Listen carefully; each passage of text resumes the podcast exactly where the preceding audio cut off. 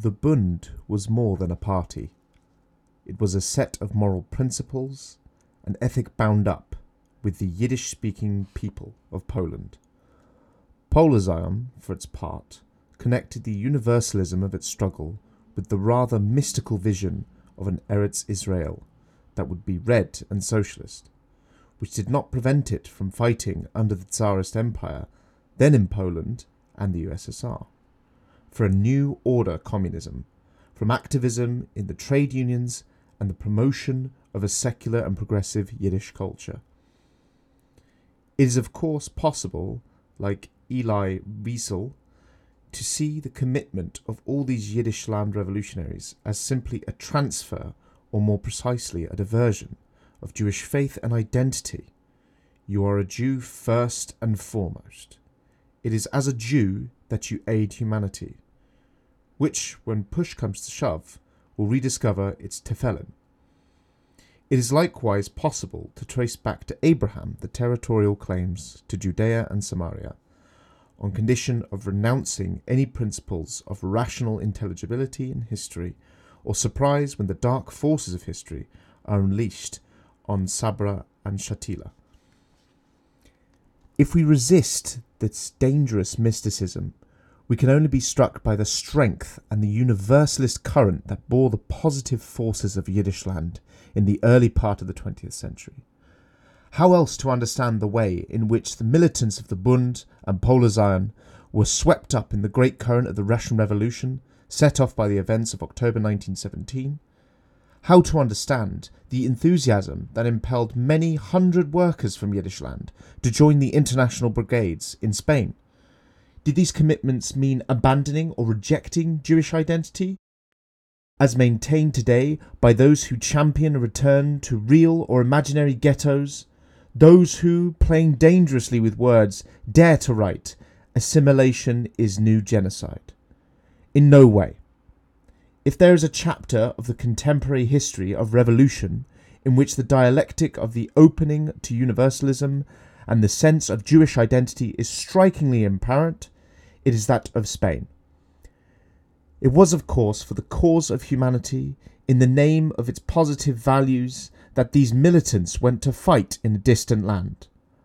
But as we shall see from their interviews, there was also for them in the war as another invisible and subjective front, a separate challenge, to show that the Jewish worker could fight and that he was no less courageous than the German or Polish brigadier. In short, that the atavistic prejudices were a lie. There is also from this time the famous episode of the Botwin Company. Our history's share of shadow has stretched over their struggle, muddied the tracks, diverted its ends. It has turned their hopes to derision and dismantled their convictions. Those who survive often share the sentiment of having been cheated. More numerous still are those who were cheated in death. Yet their struggle was not a blind one. It was nourished by light. It sought to repel the shadow. Nor were they victims in the sense that a certain conception of history appoints the Jew as an eternal victim. It is only certain martyrologists who seek to dissolve the meaning of their combat. Even after the camps, the struggle of the Botwinists still had nothing in common with the actions of the leaders the Union Générale des Israélites de France. Even after the camps, Rabbi Jacob Kaplan's friendship with Colonel de la Rocque and his Croix de Feu remained different in kind from that between the Jewish communists in the 1930s Warsaw and their Polish comrades. The discourse of the State of Israel has sought at all costs to erase this boundary. It has largely succeeded, and the Union Sacrée around a general, a leader, and certain symbols is the most valued fuel of Israeli politics. In the official history of Israel, its prehistory, the fighters of Yiddishland have no place. The red shadow of Yiddishland is a stain of infamy that has at any price to be eradicated. Rather, in the way that photos were retouched in the Stalin era. In the eyes of the young Sabras, the survivors of this time seem figures led astray into derisory adventures.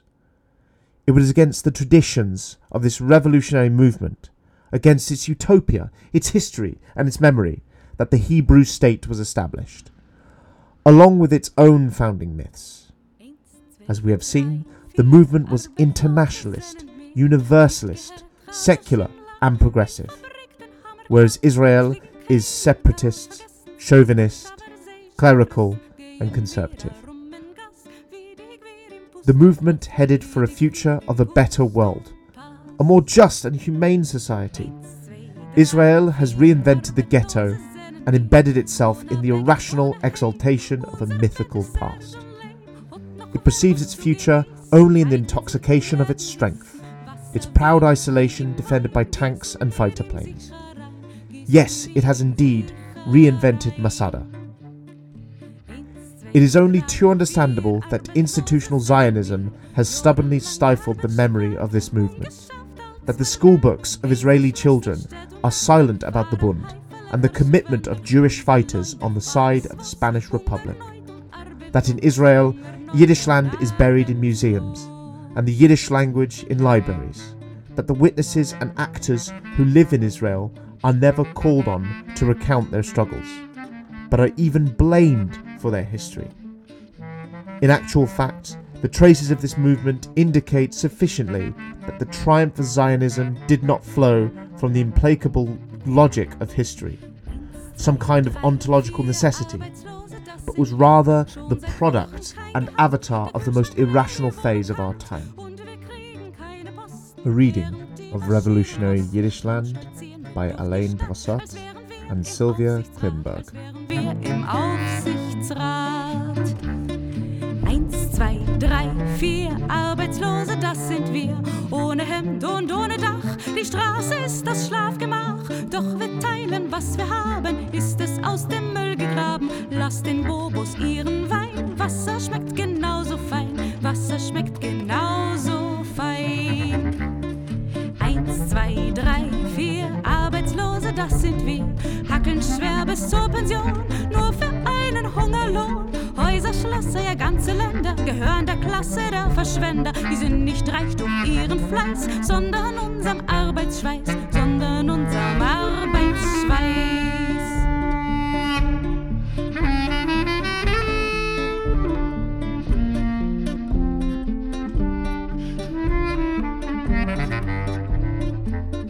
Welcome to You Are Not Immune, a leftist podcast about praxis, propaganda, and spin. I am Spectre Spark. I'm joined, as ever, by my friend and comrade MJC, and we're also we are also joined by a special guest. Would you like to introduce yourself? Yeah, sure. Um, hi, I'm uh, Isabel Frey. Uh, I'm a Yiddish singer and uh, social justice activist based in Vienna, and I sing Yiddish revolutionary and resistance songs on the streets or in concert or, yeah, sometimes in between. um, Especially right now, right? Mhm. Especially right now, right? In quarantine. Uh, especially right now in quarantine. Now my street is sometimes was a Facebook live live stream or something like that. But uh, yeah, hopefully soon again on the street and in concert. Um, yeah, and I, I I try to kind of revive this um, this tradition of left wing Jewish praxis. I would say so. I, t- I take songs from the Yiddish speaking proletariat from like end of the 19th and beginning of 20th century and um, yeah try to do something with them today also so not just like i mean the songs are great but it's not just about finding these songs and like, making them live again but it's also just about doing something with them today so yeah sometimes maybe doing a little intro that speaks to people's life situations today or playing them at demonstrations or yeah, trying to make political connections with them Yes. So, despite this um, gap in time, the messages that they um, uh, projected out are still as relevant uh, then as they are today, right? Yeah i mean i wouldn't say as relevant like the, relevant in a different way. I think. Um, yeah, I mean, so like for me, I was surprised how relevant the messages were, because I mean, they're they're really not so different. Like a lot of the songs, you know, there are a lot of work songs and and there are a lot of anti-work songs where it's just people just just complaining about their their life as a worker. The eternal mood, it never dies. Yeah. Yeah, yeah, exactly. There's a, like a the whole genre of like um of like s- people in textile textile workers um like sewer uh, like people sewing and especially women women textile workers um complaining about how hard life is how difficult life is and i mean like well, first of all, sweatshops are not a thing of the past. They've just been outsourced to a different place in the world. But then also um, being like unhappy about um, working, uh, well, in our case, nine to five job or or or longer. That also hasn't changed. So yeah. So Yeah, people are still unhappy working. So that's I think uh, yeah. And then there are also songs that acquire new meaning. So like I also take the definition of revolutionary song to be quite wide. So some sometimes I I would take, for example, songs written not as protest songs, but maybe in the Yiddish theater. When there was a big Yiddish theater scene, also especially in in the U.S. in New York, for example. Um, and then there's one song, for example, which is from the Yiddish theater, but it's about rent. And I don't know, maybe it wasn't as relevant then. Maybe it wasn't as political in the in the 20s when when I don't know, it was not the same renting situation, I guess, at the on the Lower East Side. It was still like a horrible housing situation, but but different from like what people are facing today, like young people living in cities, being I don't know, or people being gentrified out of their neighborhoods, or yeah, prices going really high and speculation um, housing speculation happening. So so the rent song is like it's very popular. Everyone loves it. called Dieregeld. um, and I, I think it's like it acquired new meaning because the situation today is different. yeah. The, the situation is different, but the sort of the the thing that underpins the situation is very much still kind of the same thing. Yeah, Crushing you in a different way. But I, I'm using it a different way because it's not. It's like it was written for a theater where like a comedian would make fun of someone not paying rent, and today it's like, well, it's kind of a. a I today I sing it in like a political, like as like a a, a protest song, so kind of point to the fact that um, yeah, about like the injustice of having to pay rent and otherwise you're evicted even if you can't afford it. So it's it's also kind of some songs are also a bit removed from their context and which is yeah, which is also fun, a fun part of the work. Yeah, I can imagine. Yeah, transporting that to a new um, context, a new audience, um, and as you said, yeah, get uh, uh, original reactions from it as well. Mhm. Yeah, for sure. Yeah, also getting like um also having songs that that were meant in a really different context but like reinterpreted. So I also like to take folk songs that were not necessarily written from a political angle and kind of politically interpreting them. Um for example, also like popular love songs and then that used to just be popular love songs but if i look at them today from like a feminist perspective being like oh well this is kind of uh, an oppressive situation that's going on between these two people and it's kind of uh, yeah i don't know problematic a problematic power dynamic or like and then i can interpret it like from my perspective as like a 21st century feminist and refer to the me too movement and like kind of do something different with it so I really think it's Right, about yes. yeah. It's it's like a satire of um, yeah, the um, the power, as you said, the power dynamics of um, uh, old style courting and sort of bringing them into a yeah critical light. Yeah. Yeah, for sure. Yeah. Heteronormativity is uh, is is, is ba- That we, for sure. we, we're yeah. not we're not about that here. No, absolutely not. and then the last last part of it is that also I think what's also important is that um, I mean most of the songs that I sing are worker songs, protest songs from from the beginning of the 20th century, but some some songs that I sing are also more newly composed Yiddish songs, and so I, I think it's also really important to include that into my work that it's not it's not a dead culture it's like it's living. I mean it's not obviously like the majority of yiddish speakers were were murdered in the holocaust but that doesn't mean that the culture is is dead.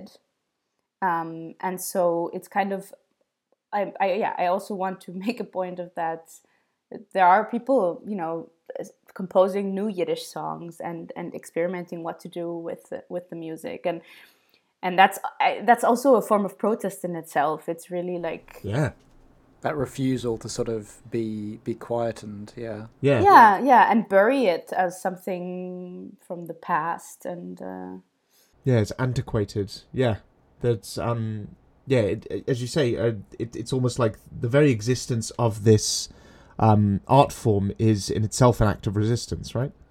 Yeah, yeah, I, I do feel I do feel that way. And I, I, mean i'm not saying like any kind of yiddish song is is like revolutionary. It really depends on the context. Um like i can also you know there's also a lot of kitsch out there like nostalgic kitsch about the the world before the holocaust or something. And i am sometimes not so sure whether that whether that really emancipates um yeah Jew- mm. Jewish existence in Europe today, for example. But but on the other hand, I mean, most like in general, I do think there's something very um, very emancipatory about singing Yiddish songs. Yeah, definitely. Um. So you you mentioned that um, a big uh, inspiration for um, starting this um, this art project and um, your career as an artist would be the um, uh, the Jewish uh, Labour Bund. Mm-hmm.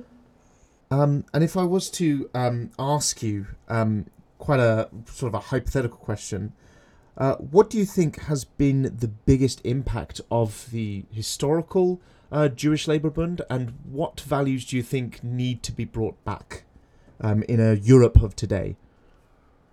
Yeah, I mean, so to be honest, I I I'm not like so familiar with ex- exactly the the history of the Jewish Labor Bund in Europe that I can tell you exactly where and when it was, how strong. Like I. I, I, I read about it and I read I read like testimonials from Bundists and I, I read um, a lot of oral history and also about like um, people who were active in the Bund and then became partisans and then maybe uh, fought in Spain. But it's hard to really like it's hard for me to zoom out and say like this was the impact that the Bund had. Um, I think it's hard for me because I'm a bit biased, and I, I like I, I think it was very impactful, but then I know that sometimes this impact is a bit overstated, and that sometimes um, it's like in I think in in some places it was I mean it was one of the it, it was it was a very strong union, but maybe as a political um, force or party, sometimes it was not it was not so strong, um, and it ended up kind of being being smashed. Also, also by like the more um, nationalist, communist yeah. Um, movements. Yeah. yeah, yeah, and uh, and it's and also um, yeah, and then obviously also through so like through through stalinism through nazism. But i mean already earlier like already earlier it was kind of becoming less um, less important. Um, I, I know it had its like it's also its high times um, it definitely also had like a high a high time in like uh, the early 20th century and i think also like in the 1905 uh, revolution was also very strong.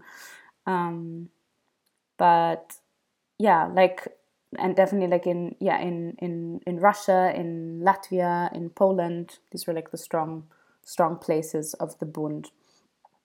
Um but so yeah I'm I'm not sure I can really exactly say like this is what it, it, it, has impacted like on a on a macro level. What i what i think what i yeah. think the bund really really did was that it it um, provided a, a solution for um, Jewish workers, Yiddish speaking workers, to be both communists and Jewish at the same time.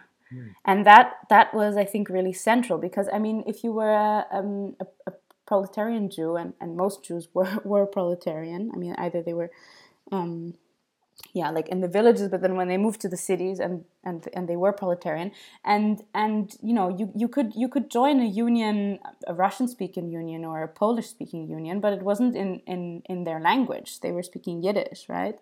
So and we're also you know a lot of people came from a more traditional jewish background also and like not necessarily not necessarily religious. Like a lot of the people going into the cities were secular, and there was like a generational conflict going on but at least they were um, but they were Jewish and they wanted to be Jewish and the the the only option that they, they had was for like joining um yeah a Polish speaking union for example that didn't really have a lot of space and also you know there was also anti-Semitism so it wasn't there it wasn't like there, I mean, there were a lot of Jewish socialists who said like you know let's completely leave aside the, the, Yiddish and, and, and, and Judaism and let's just get together for the for the for the cause. But the cause, yeah. Yeah. Um, but I mean, they were just very assimilated. You know, that's that's also a fine choice. That's also okay. That's a choice to make to assimilate. But then they were still part of a like a dominant culture, which in that case was then then just like Russian speaking, for example yeah subsuming to the cultural hegemony yeah yeah right. So there's not there's nothing nothing's culturally neutral right? So then then and so the, the option that that people had where they could either join the so the the just the, the communists in like of the various nationalities where they were living in or the zionists which was different again like the labor zionists or the socialist zionists which were they were also communist but they said basically okay we have to be jewish nationalists and build our own state or build something that resembles a state. And in any case, we need to um, emigrate and and and um, build a state in in Palestine.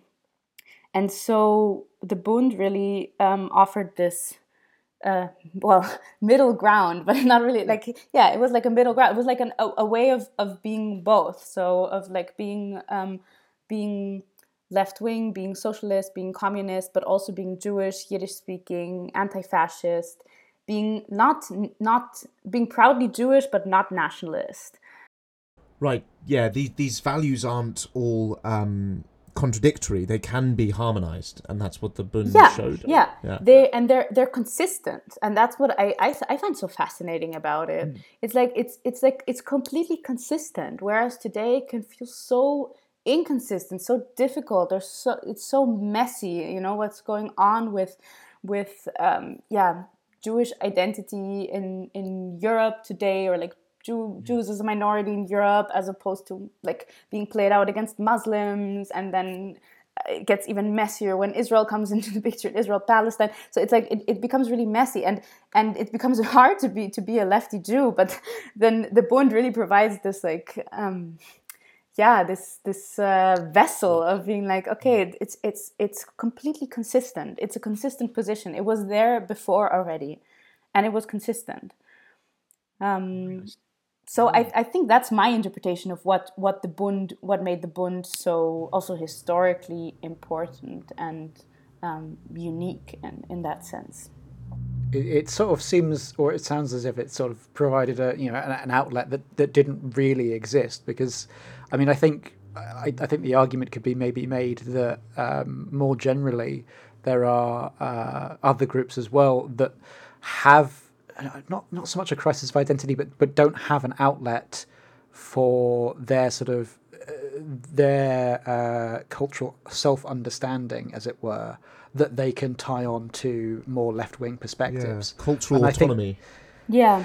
Yeah, yeah. I, I, I, think that's probably a pretty good way of putting it. Um, and it's it sounds like that the Bund really acted as a as a, a great way of, of sort of meeting that uh, demand. Yeah. It's sort of like, well, you all know we, we can we can be this and this at the same time. They you know they're not exclusive. Yeah, and I think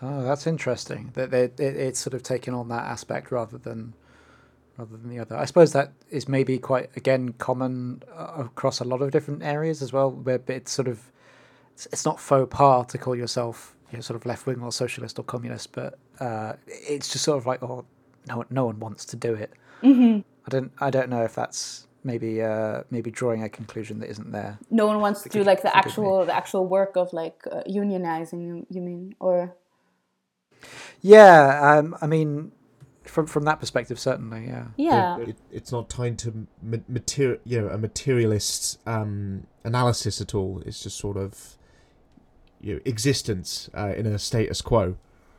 Yeah, may, maybe, but I think it's also just from the fact that like, uh, yeah, life life situations have really changed, and also like the neo Bundist movement is like it's not it's not a movement uh, in in a particular local place. It's more like an idea floating around, and there are a few marginal people who who who are into it and who are maybe internationally connected. But it's not like it's not like you can go into a, a, factory and and there you will have a lot of Yiddish speaking Jews who will you know think you have Rally great ideas. Yeah exactly. Yeah. so it's also just like material circumstances have also changed.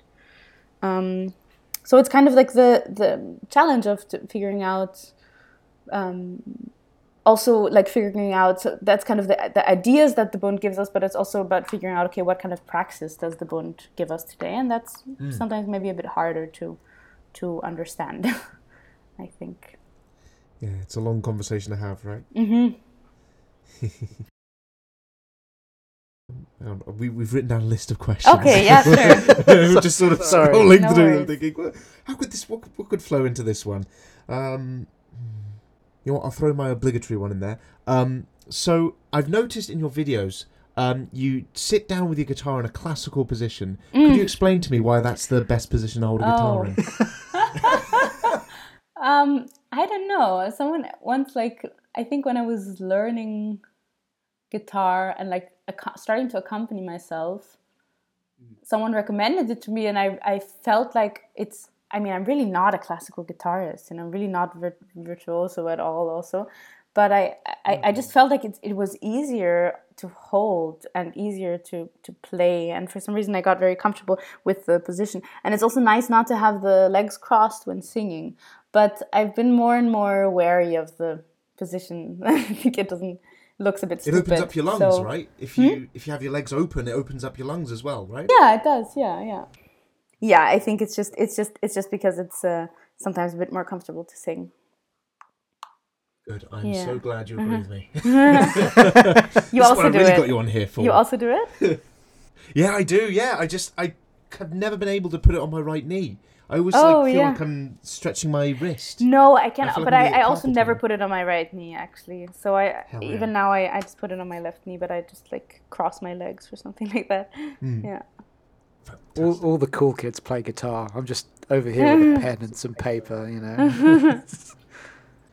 I'm kind of at a loss, uh, MJC. I think we've, we've sort Well, of covered yeah, all of the all of the kind- main points that we came up with. Well, yeah, it kind of yeah. Your your nuanced answer, um, Isabel, just kind of like like tore through like three or four questions. Oh really? Okay. Yeah, Well, no, you it's can, fantastic, You can ask them, and I Um, can I can go more into or yeah whatever. Um, I think um one thing which um I was interested in um getting your perspective on was um uh, your time in a kibbutzim hmm in um Israel. Yeah. Um, how did that time, do you think, uh, shape your outlook and um, what became ultimately your social justice um, goals or interests um, as the years went on? Yeah. Um, it definitely, it definitely um, was definitely a really important time for me politically. Um, not because it inspired me so much, but more because it completely disillusioned me. Um, Oh, really? I yeah yeah. So I used to be I used to be also like in a in a socialist Zionist youth movement. Um, it's kind of like as a kid growing up. It's you know one of the few things uh, in like a city like Vienna where there's a very small Jewish community, which like secular Jews can do to meet other secular Jews without going to the um, to the Jewish school, for example. So I, I, I spent a lot of time um, there and, you know, got also like a full dose of Israeli nationalism there, but also a full dose of kind of being raised in like ideals of socialism. And and the kibbutz for me was always like this this socialist utopia you know? And and i i mean i i'd, I'd learned that like it, it wasn't what it used to be. And uh, all that kind of stuff but it wasn't until i actually moved there and started um, living there that i realized it was com- it was completely broken i mean the whole this whole dream had been shattered but like you know already decades ago um, it's I I'm the first kibbutz I moved to was a privatized kibbutz, so it was basically just like a, a village. The only no. thing that made, still made it a kibbutz was just like the kibbutz infrastructure of like there was a dining hall, for example, and it was privatized. And then we were you know had like one day, um, it was just like one day per week working on the field there and it was really like like playing dress up you know it was so uncomfortable we were there and then spending the day you know painting the lemon trees to prevent them from uh, from like um, breaking from the heat and there were the thai workers there who were actually working there who did the work in like 10, 10 times as quickly and they had replaced the palestinian workers who um, because the kibbutz was very close to the gaza strip. So um, and before the siege palestinian workers used to come there and do this very manual low paid labor but since the siege they weren't able to come anymore either. So then since then it's been like thai guest workers and i don't know that was like the opposite of a socialist utopia Well, yeah, I mean it's it's not it's not too far removed from the sort of the the sort of worker exploitation on farm labor Yeah. that sort of goes on now. you yeah know? for sure exactly so that was that was very shocking and then and then you know i, I mean it was a privatized kibbutz so it was really not not officially socialist anymore either but then i also moved to like a more socialist kibbutzim and even one that was still um still communal in the sense that everyone shared all their um no not everyone shared all their money but they did have a common um people didn't necessarily have money like themselves so they would like they would get a um like a community pot. yeah of kind of they had a big Yeah. community pot and also um would would like yeah it, it, it was basically there was just a lot of it was communal and also the work was very communal and i worked in the laundry room and in the they had a cookie factory worked in the cookie factory and did all Oh that kind God. of stuff um and and the there the problem was more that i mean there were very few young people and those that were there um, were incredibly right wing, like, and really quite racist also. Um, and so it's like it's like kind of you know even if they I mean right wing in terms of in terms of not necessarily right wing in terms of like they weren't capitalist or anything they didn't really care so much about socialism but uh, even more than that i mean the it just the israeli palestinian conflict has also just poisoned the whole thing already you know because these Yeah. these young people were just like they were just kind of there's just this level of casual racism among among people that w- that was really shocking to me you know? It was it was again like it was it was in the north it was kind of close to the west bank and then just constant um cursing on on the arabs and and just very ignorant.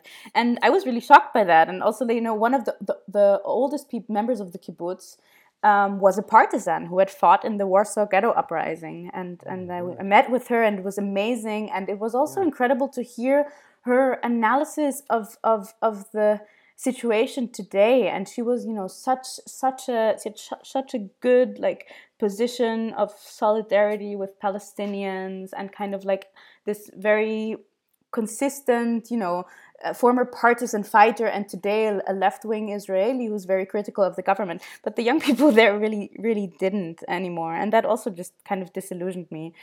Um, Yeah, you could feel the divide almost. yeah, yeah, a Despite this common generational divide. Yeah, and and then you know it was even more than just the kibbutzim. Like uh, when I was uh, spent that year in Israel, I visited the West Bank for the first time, and just that was really yeah a, a really a turning point in my life. Um, just kind of understanding that that not not because not because I saw anything so sh- so shocking or not because I like I saw like violence of the occupation or something like that going on. But just because i understood that the story that i'd been told all my life was just half the story or like not the the not the full perspective. Not the full perspective yeah. What what was yeah. actually so um, maybe I'll, I'll, I'll tell the story because this was actually what was so shocking to me when i came to the West Bank for the first time to Hebron, which is um, one of the it's the oldest settlements actually, one of the oldest settlements.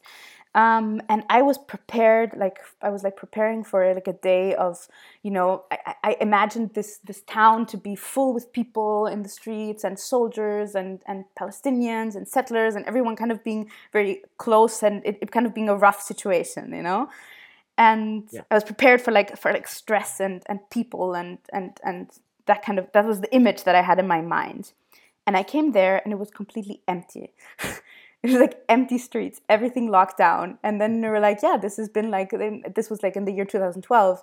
And they were like, yeah, this has been like this for for 10 years since 2002 since the second intifada and then this is you know we were standing on the main street of this village and the the street was shut down completely and that was when i realized that i was living in a different time in the different times the mm-hmm. historical epoch and the same with the kibbutz you know like what we learned in vienna in the socialist mm, so, socialist zionist youth movement about the kibbutz was from like 50 years ago. And the same about what i knew about the israeli palestinian conflict. You know i was kind of stuck in the 90s where there was still like a, pos- a peace process going on and and there there was still kind of an an like a an opportunity for for yeah. for there to be peace. some kind of yeah like like compromise peace and justice and and compromise and somehow a turn for the better you know as problematic as, as aspects of the peace process were but i was stuck in the wrong time and and that's something i think that has stuck with me that i i, I feel like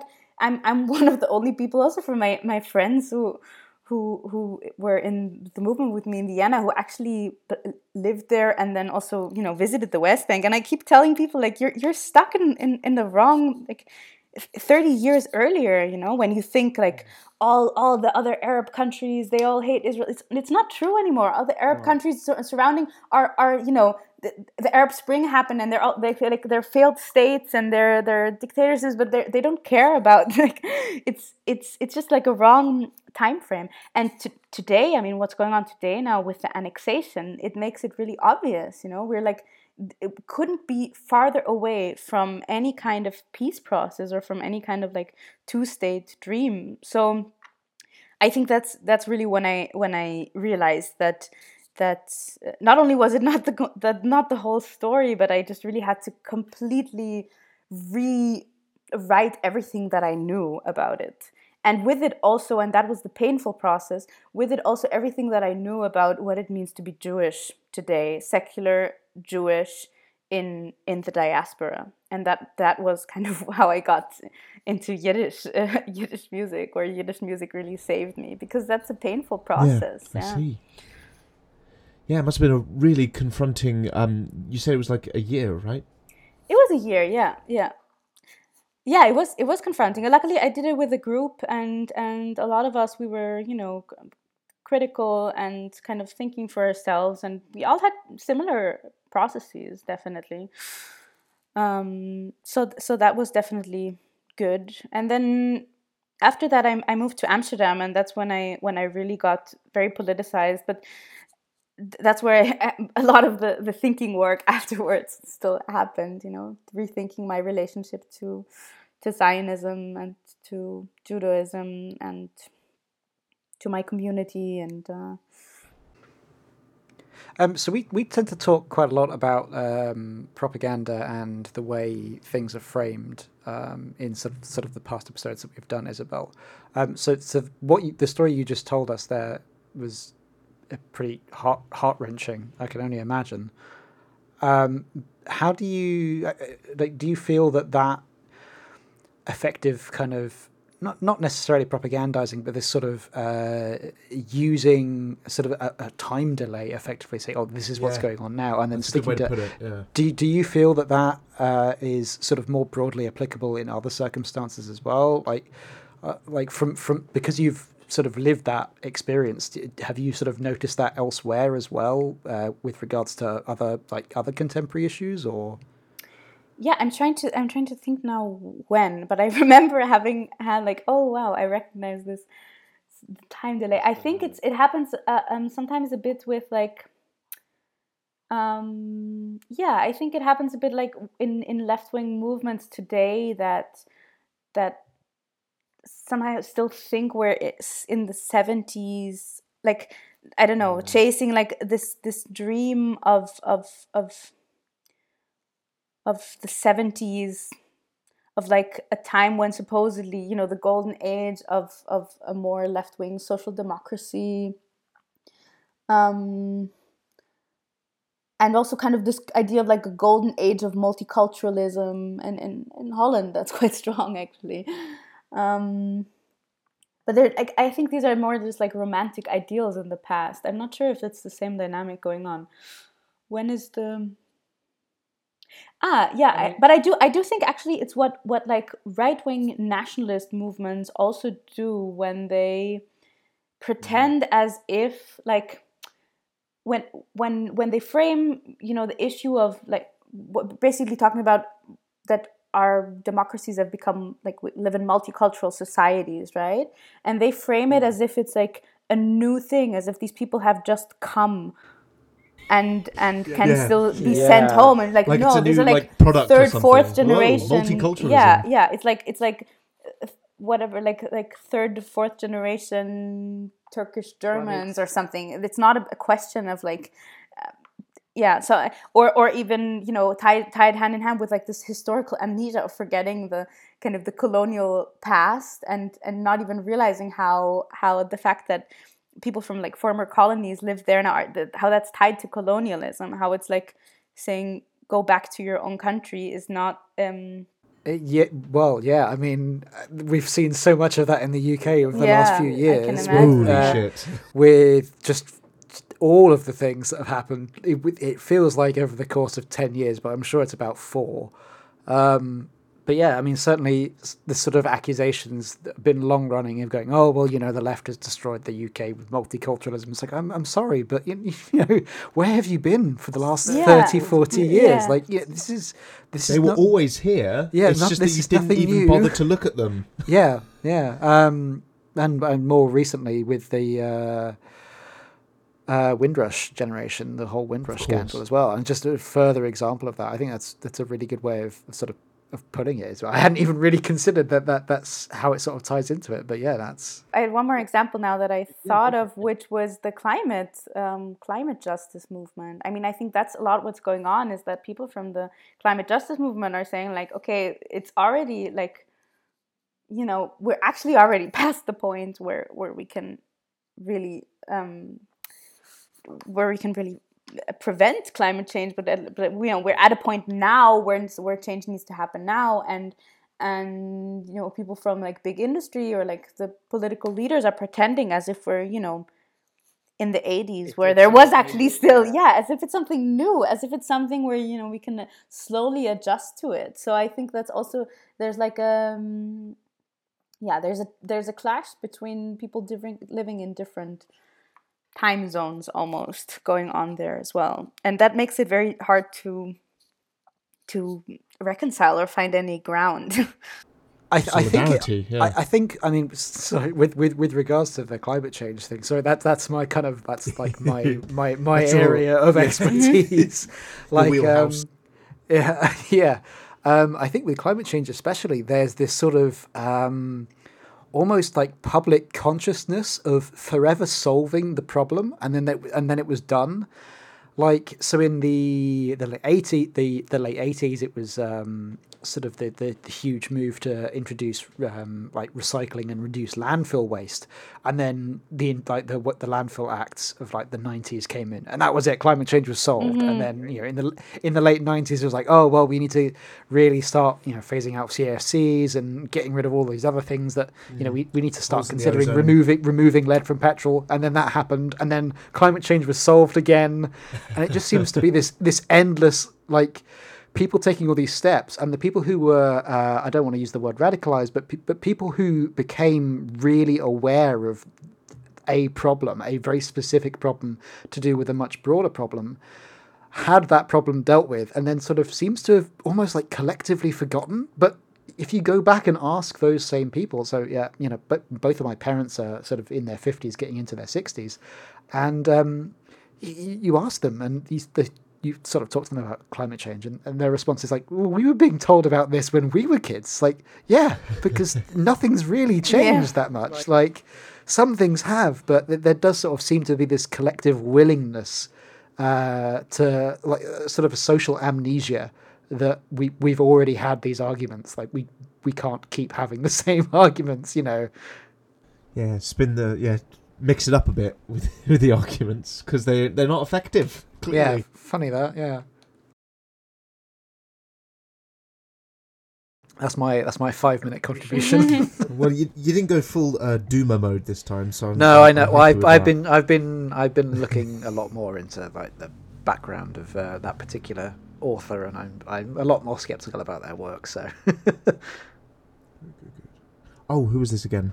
You- you told me last um, uh, Jem Bendell. Uh, Jem yeah, Bendell. we'll, we can we can go over him in another episode.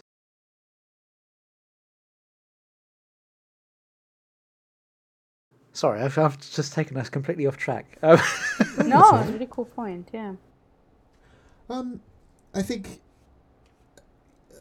I would like to ask. Um, it it doesn't appear much in the news anymore. Um, but seeing as Austria, uh, is well used to be for a year, um, sort of the the the the flash in the pan for um quote unquote right wing populism.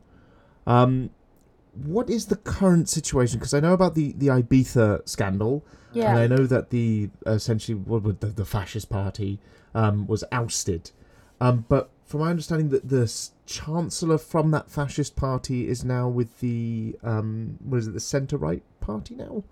What's going on? No, is oh right, okay. So so yeah, the the coalition, the right wing coalition, which was between the conservatives and the right wing nationalists, which are by, by the way, whose party are descendants of like the former Nazi collaborator party. Yeah. So it's um oh, good. yeah. Even amazing. I mean, they, they, they, they had a phase where they were, you know, not of- not so right wing, but then in the like after in the in this in the um yeah like after the war they had a phase of being left less right wing, but then especially since like the two thousands they they became um or like in the 90s they became very right wing nationalist ethno nationalist again um and yeah i mean they've they've been really uh, growing a lot over the past decades, taking a lot of votes from also yeah from the social democrats, also um, also from the conservatives. I mean, a lot of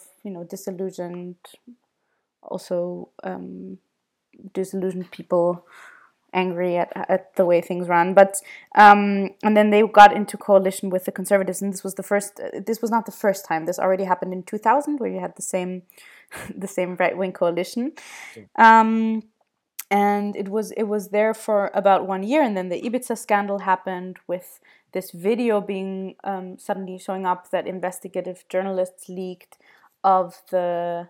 Or should I tell the story, or should I just say what, what's going on no, today? no, Yeah, no, no, yeah. So Yeah. of like um of showing the the head of the of the party who was also the vice chancellor um with with the the other with another head figure of the party um in conversation with a supposed Russian oligarch, but it was actually a whole like a trap. Um, saying you know kind of trying to make a deal to to sell um Austria's biggest tabloid newspaper to them to get their party being pushed. So like like huge corruption, um, uh, like very corrupt deals being mentioned in this video. Also mentioning the names of like big industry people who supposedly give money to their party and to the conservative party and kind of referring to the way how that's possible you know how they how the oligarchs could could give them money but without it having to show up in any official documents so like it was very um yeah you know, because they were drunk and and and and, and, and secretly, yeah, secretly filmed. So, So the crimes we're going to do. Tell me more about these crimes we're going to do. yeah, I mean, and the crazy thing was that the the the Ibiza scandal. I mean, it broke the coalition, but it didn't actually hurt the party so much yet. So the the leader HC Strache, he was still the fuck staying leader of with the party. And you know, the, there was the European election a week later, and they didn't actually lose so much to the, the last European elections. Um, it was very surprising and frustrating, and it and you know they had this whole discourse of like it was all a trap, and so it was all you know manipulative, and they even came out with like it was the Mossad. It was like unbelievable, like unbelievable what was happening Are you fucking but kidding? but then there was yeah. Said it's the Insane. Yeah, some no, I mean not officially, but like some people from the party were saying that. Yeah, it's like or George Soros or something. yeah, yeah. I like mean, that. like Uh, I'm for sure there was, a, yeah, it was full with conspiracy theories. But then All these um, bad things we yeah. did actually weren't us. Yeah. They were, we were set up, honestly. But what my also happened Facebook was account was hacked. he also had like just a lot of enemies in the party, and then suddenly things were leaked about how he had um, basically bought a lot of private stuff for himself privately through money from the party, so through taxpayers' money. And they were ridiculous things, you know. He was like paying for his luxury apartment and for his wife, who was also in the party, for her like five thousand euro handbags and and now like a few weeks ago it even like the, the title page of one of the tabloid papers was that he even used used it to pay for viagra. And it's like so it was like really like a lot of you know yeah stuff that made made a lot of people also angry. A lot of a lot of his voters also quite angry. Um so that that was actually really what what brought him down and got him kicked out of the party. And and that's what really brought now the party down as well. I mean it's really in a in a very weak place right now. Um and and so what what happened then there were new elections and the the coalition that formed is now a conservative green coalition. And the greens were the the in the previous elections they were kicked out of parliament because they were so low. They, they had like under 4% so they they were out of parliament and and then in the next elections they got i think like 14% or I, I don't remember exactly how much but but like the you know back into parliament and into the government. So um yeah so basically they've they've been in coalition with with the conservatives but it's a very it's definitely a more conservative coalition with a very light green touch Greenwashed. greenwashed Greenwashed not even very well greenwashed i mean like the you know green voters are also very angry at the at the green party at the moment Oh because there's God. just It's just. they're just pushing through with like with like hmm, yeah bad bad like horrible antisocial policy i mean even like like last week they yeah they were like against um raising they, they you know they wanted to get uh they said they were going to raise unemployment benefits especially now in times of corona and they ended up um, giving like a, a one-time payment of 450 euro and that's it. But then but then with like the with like the whole taxpayer reform that's going through in the government as well it's like actually just like middle and high incomes are benefiting. So it's it's kind of like it, yeah it's it's like in terms of social policy it's a disaster what's going on right now um, it's When- just when not as as horrible as it used to be because there are no no like explicit fascists sitting in government anymore but it's yeah Well, I, I honestly don't understand like why these sort of more uh, quote unquote sort of liberal parties just don't realize like how much they're they're going to suffer from doing this politically. Like, Are so you obviously we, to the Green Liberals? W- well, yeah. I mean, so we had we Mm. had the um, the coalition government between the the Liberal Democrats and the Conservatives in the UK, and it just destroyed the Liberal Democrats. Yeah. Like, Yeah. Wipes them off the face of the earth. yeah, Yeah, like oh well, you know, twenty thousand people may have died because we propped up a government which rolled back dis- disability living allowance, but at least we have a five p carrier bag charge now. You know, that's 200,000. wow yeah two two hundred thousand. Sorry, I beg your pardon. Yeah, two hundred thousand. Yeah, yeah. My goodness. Yeah. Yeah. Um, it just goes to show that uh, I don't know, uh, not to be a doomer again, but I think perhaps electoralism might be uh, in the death throes. Yeah, I mean, it like here definitely. Yeah, I mean the the you know the Green um, election campaign was definitely. Um, it was a good campaign it was giving people hope you know I, i'm very personally very skeptical of electoral politics but it, even you know it, it caught me a bit this wave of like oh yeah that's kind of uh, you know a nice campaign with a lot of left-wing uh, demands but then yeah you know, I, I wasn't involved enough to, to be really disappointed, but I, I can see how you know it just it keeps happening. It keeps happening no matter. That's yeah. that's probably yeah. the correct way to yeah. be. To be honest with you. Yeah, like, yeah, yeah. No, don't don't get don't get don't get attached. Uh, don't get don't get attached. Otherwise, you'll just get disappointed all the time. it's better to be a disillusioned. that's, that's a message lefty. I can get behind. Yeah, yeah. Think of it like a horse race. Yeah, exactly. exactly. A horse yeah. race which has drastic, uh, disastrous consequences. but what I, I mean, what I, oh, so what I forgot to say, no, there's this whole, this other disaster going on. So the bigger disaster is that the Conservative Party is really strong right now. Um, it used to almost, you know, it was almost gone. It would have been so amazing. It was almost gone. And then Kurz came, who's this, you know, very young, charismatic yeah, the, the leader, but very like a right wing hardliner, you know, also ethno nationalist, but in a very subtle way. Um, so mm, even great. more, uh, yeah, in some ways even more dangerous, and also very young, and brought his own whole new people.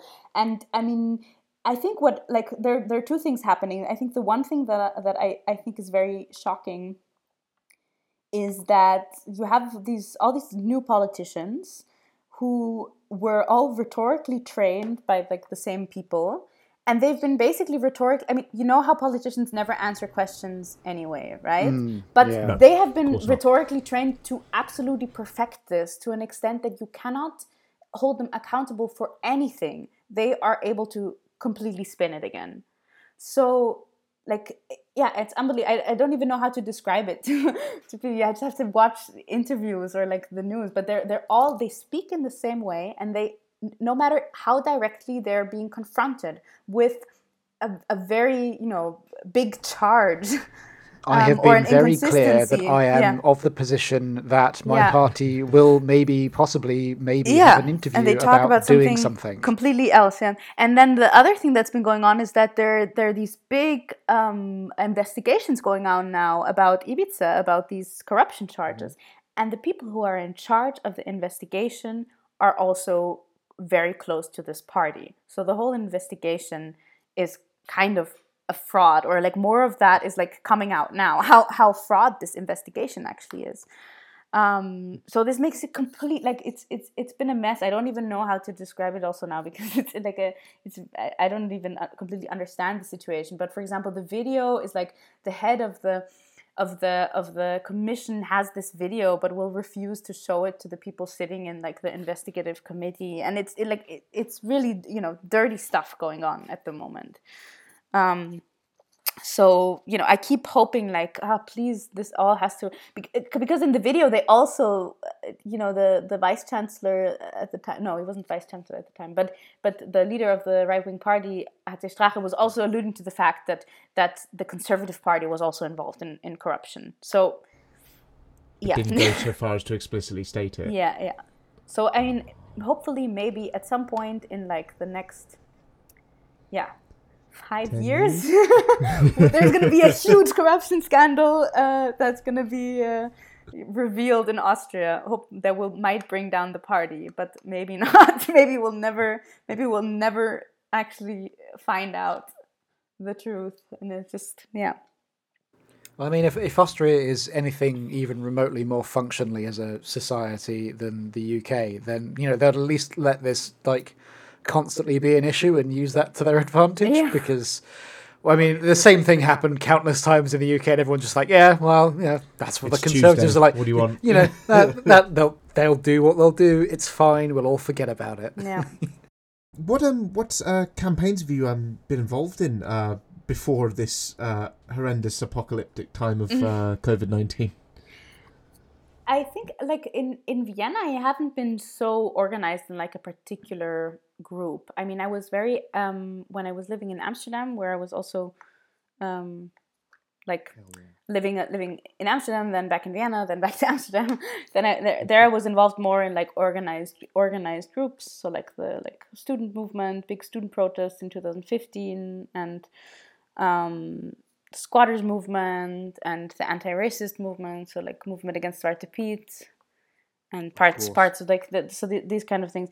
And then here it's been more of like more loose. So I've just been um, I, I was kind of uh, yeah going a lot with like the the the the protest against the right wing um, co- coalition um, where I was also singing Yiddish revolutionary songs, which was really fun. And then yeah, I mean, kind of kind of loosely connect, connected to that. I've just been mostly attending events. So I haven't really been taking on an organizing function. Although I've also been trying to organize my own collective um, of like of of yeah, kind of of like left wing diasporous Jews like me, and um, doing that in This Indiana. sounds like a plugging moment. Yeah. Hell Yeah, yeah. This, this this sounds very cool. Uh, Yeah. yeah, it's it's it's cool. Although it, it it's a bit it it worked out a bit um, different than like my my other political work. I think it's um, it's like we're such a small group of people that it's not really it's it's not really about like having like a collective and and a you know like a collective and a name and a and a and a structure and kind of doing doing actions or something it's not really there yet. Uh, that would be my dream but then also kind of like to have a community. But i think for now it's it's been more like um like a um Like a yeah, social group like a social group yeah. And more or less like very basic yeah doing just very basic i guess consciousness raising you know just kind of like talking about our experiences and i think the needs are more on that level right now because because this whole like diasporist or like neo-bundism or something it, it's not like an actual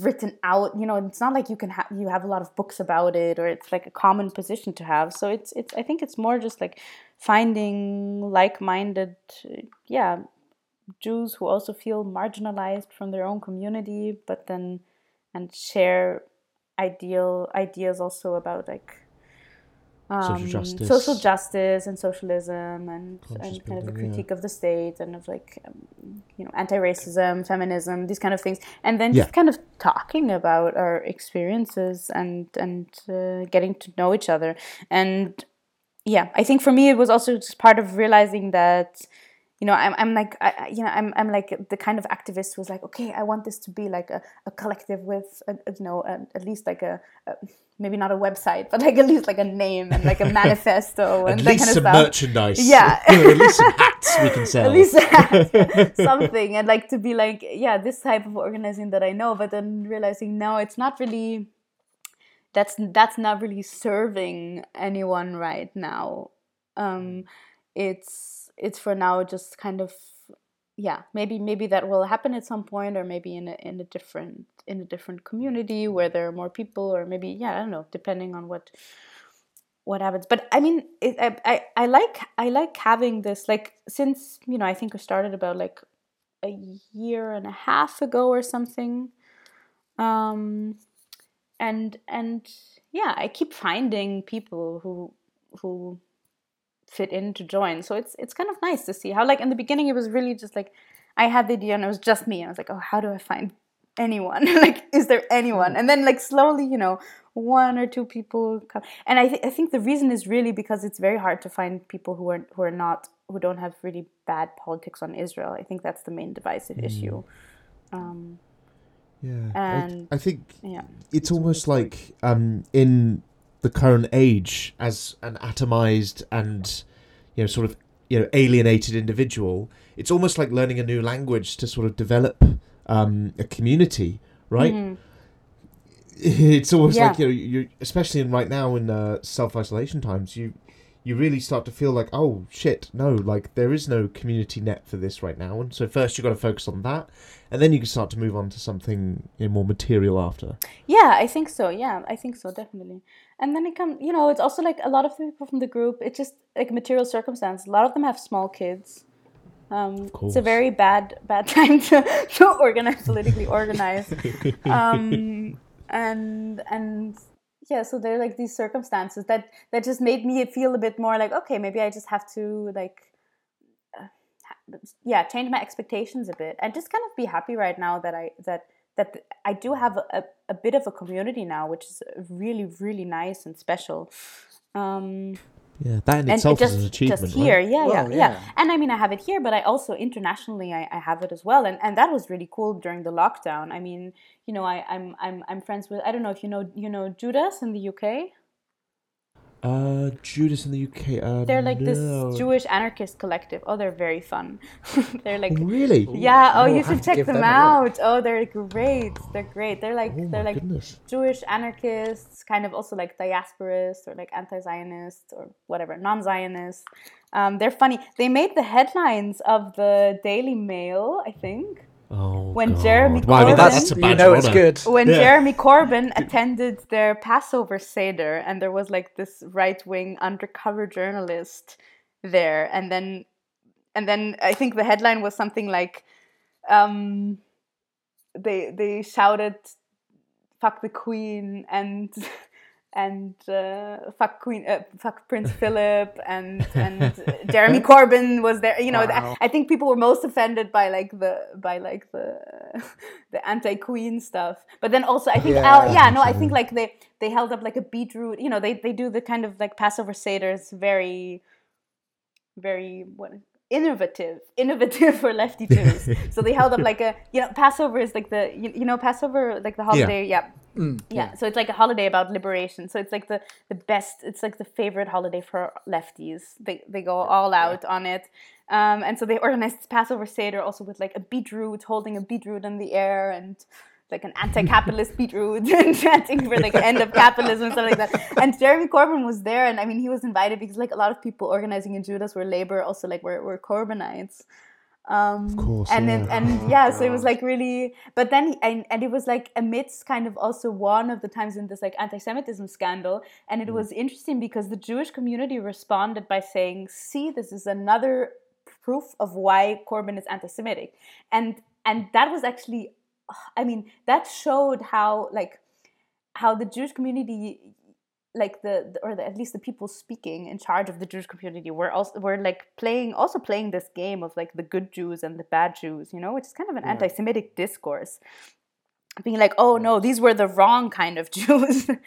because they're because of their Israel politics. Again, it was mostly about that. I mean, also because they're left, they're lefty, but also because of their their Israel politics. So it was seen as like another proof that he's anti-Semitic. But I mean, it also, I think it was one of the, the things that you know, if anything, it made Corbyn a bit more likable. I don't know, in also among Jews, maybe I don't know. But Jewdas is really fun, and like you know, I, I was I was involved with with Jewdas. Not I never lived in the uh, in London, but I I or, organized. Um, something um, with people from Jewdas, which is called Birth Wrong. Um, Birth, birth oh, wrong, yeah, ah, because so you know you know while. birthright. it's like this, you know, the ten day propaganda trip to Israel, financed by the right wing. What's his name? Sheldon Adelson, this right wing millionaire, passport billionaire. yeah, yeah. Yeah. Um, and and so they organized like Birth Wrong is like the diasporist alternative to Birthright. Oh my god, Um, that is so epic! What? It's amazing, So yeah. cool. And I, I, that's how I got in, in, um, in like uh, to, into organizing with Jewdas was because I attended Birth Wrong Marseille, and this was my first, you know, entering into this world of, of yeah, Jewish diasporism, and also of Yiddish. I mean, you know, I, I came there and and I'd, I'd been already singing some Yiddish songs with mostly with myself, and then I joined this this this group. You know, we were in Marseille and, and learning there about like lefty history and meeting.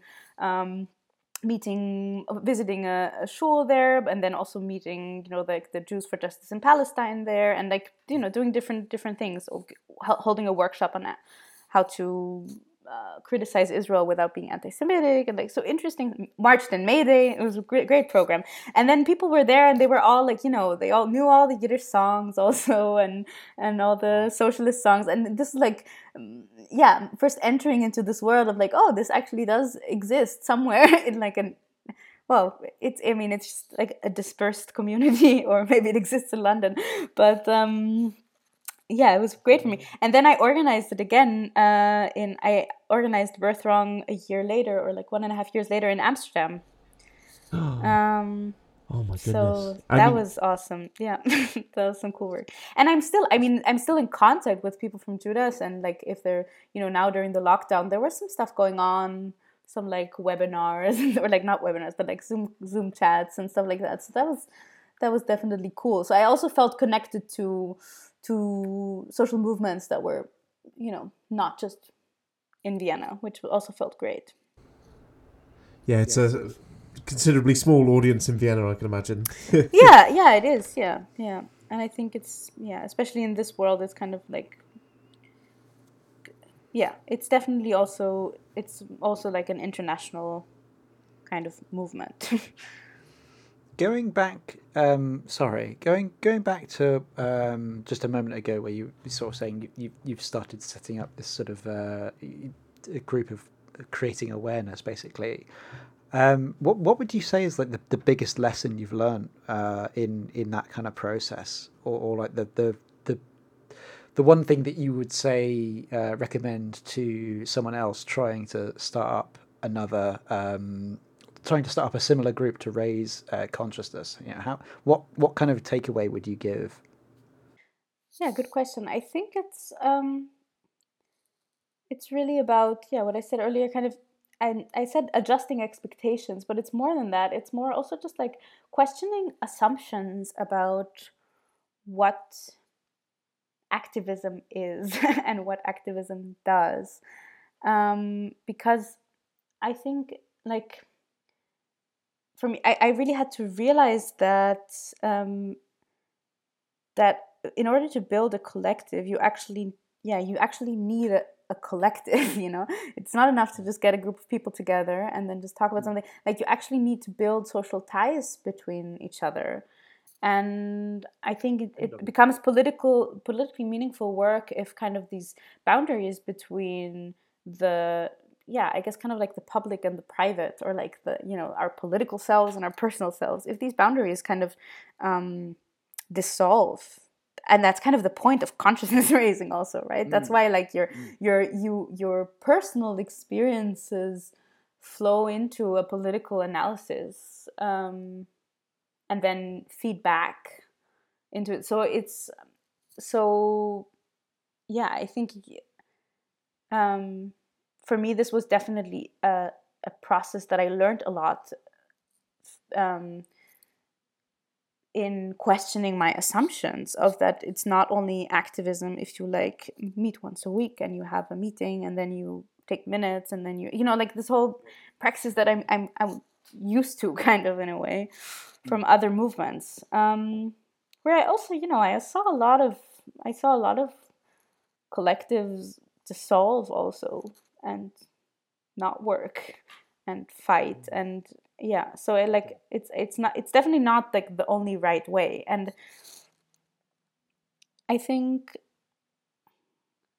yeah i don't know you do you know the text give up activism Uh, no. No. oh, it's a great myself. essay. It's a really good essay. I think it's from like, it refers to the, I think like the alter globalization movement, or I don't know exactly, but I think like, you know, like the early 2000s type of like anti globalization movement. Um, and I, th- I think it's like on, on libcom.com or something like that or it's like a zine yeah. But it's a good it's a good text and it's an interesting thought. It's kind of talking against this like activist mentality and how it's and it's, it's something I've been I've been thinking about a lot actually um, also from my own experiences um, being very politically active as in like the, the classical sense in Amsterdam where I was really involved with a lot of different collectives and and social movements. And I saw a lot of people around me also getting burnouts. And I was like so puzzled by this like how can this be? How can like people anti-capitalist activists get burnouts? Which is like the you know it's like the the capitalist illness of like working too much like how how how are we so good at self exploiting and and like what what are we doing then? And it's it's kind of like made me think that there's there's something about this certain I guess act which I would call like the activist mentality, which which doesn't really which kind of just takes it as like another job or kind of alienates alienates Hmm. political activity from um, I like th- a think personal realm. there's- Yeah.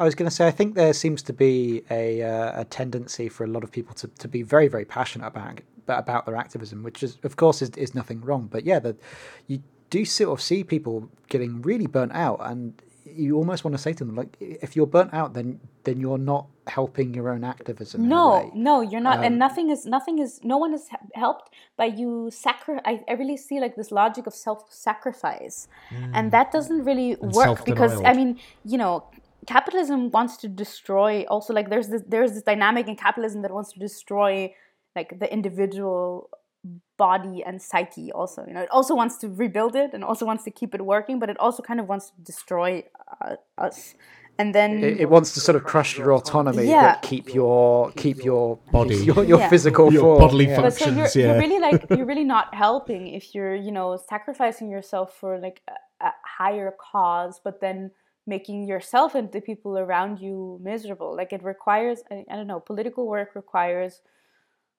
you and everyone around you to be healthy in that sense like in or like you know i don't know to be well not healthy it's not the right word but like well or like be Yeah. um and that's like the the the most important thing is like to ta- take yeah that's why like this kind of like work of taking care of one another is like yeah so central to to political praxis also and i i i saw a lot of that missing also i think in my in my um previous experiences of like more maybe traditionally organized political collectives. Um and this is kind of what i realized now in in in starting this collective that i was like at first i was like disappointed that why is this not working the way I'm, I'm used to? And on the other hand i realized oh well but it's also you know it's there's also there there is stuff happening. It's just the stuff in, happening on a different layer.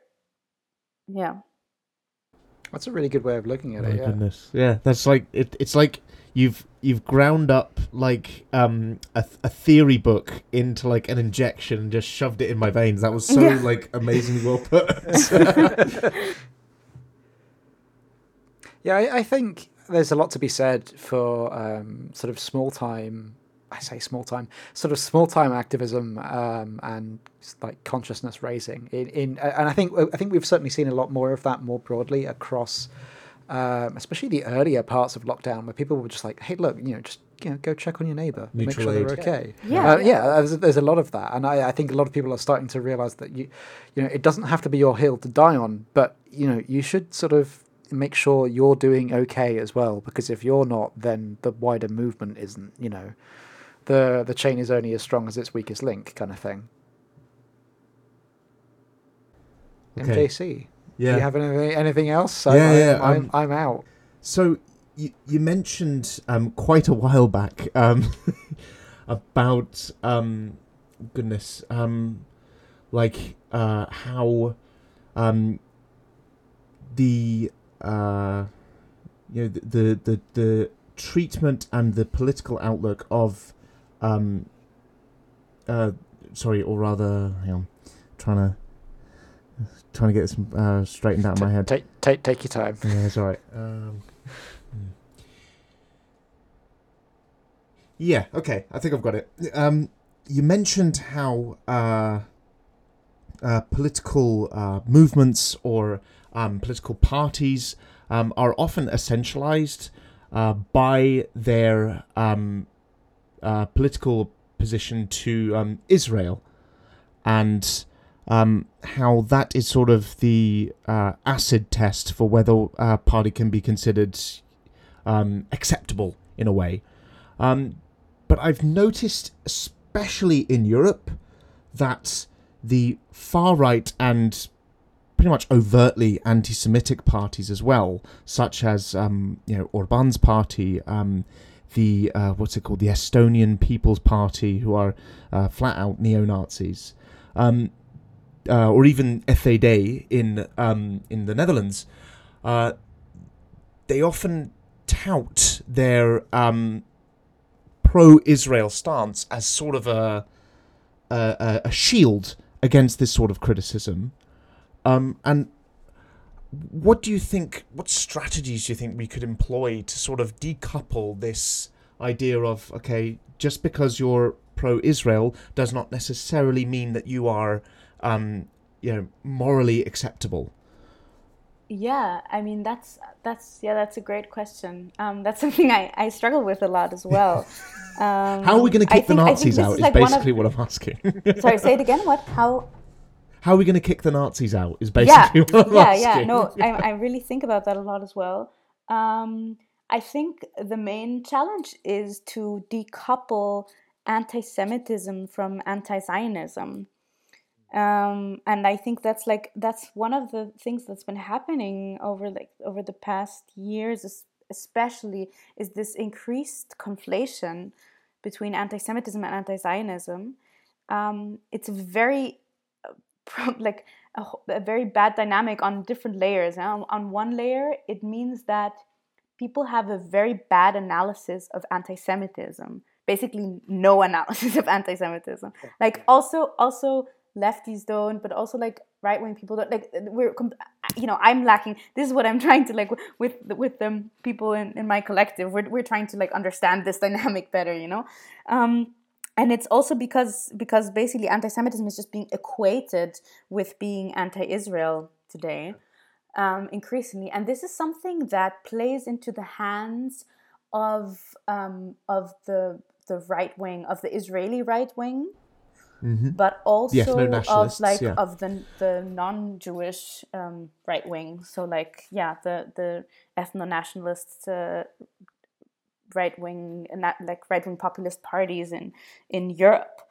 Um, it, it plays into their hand because they they th- their admiration for Israel is completely genuine. I I'm sure of that because Israel is exactly what they would like their countries to look like.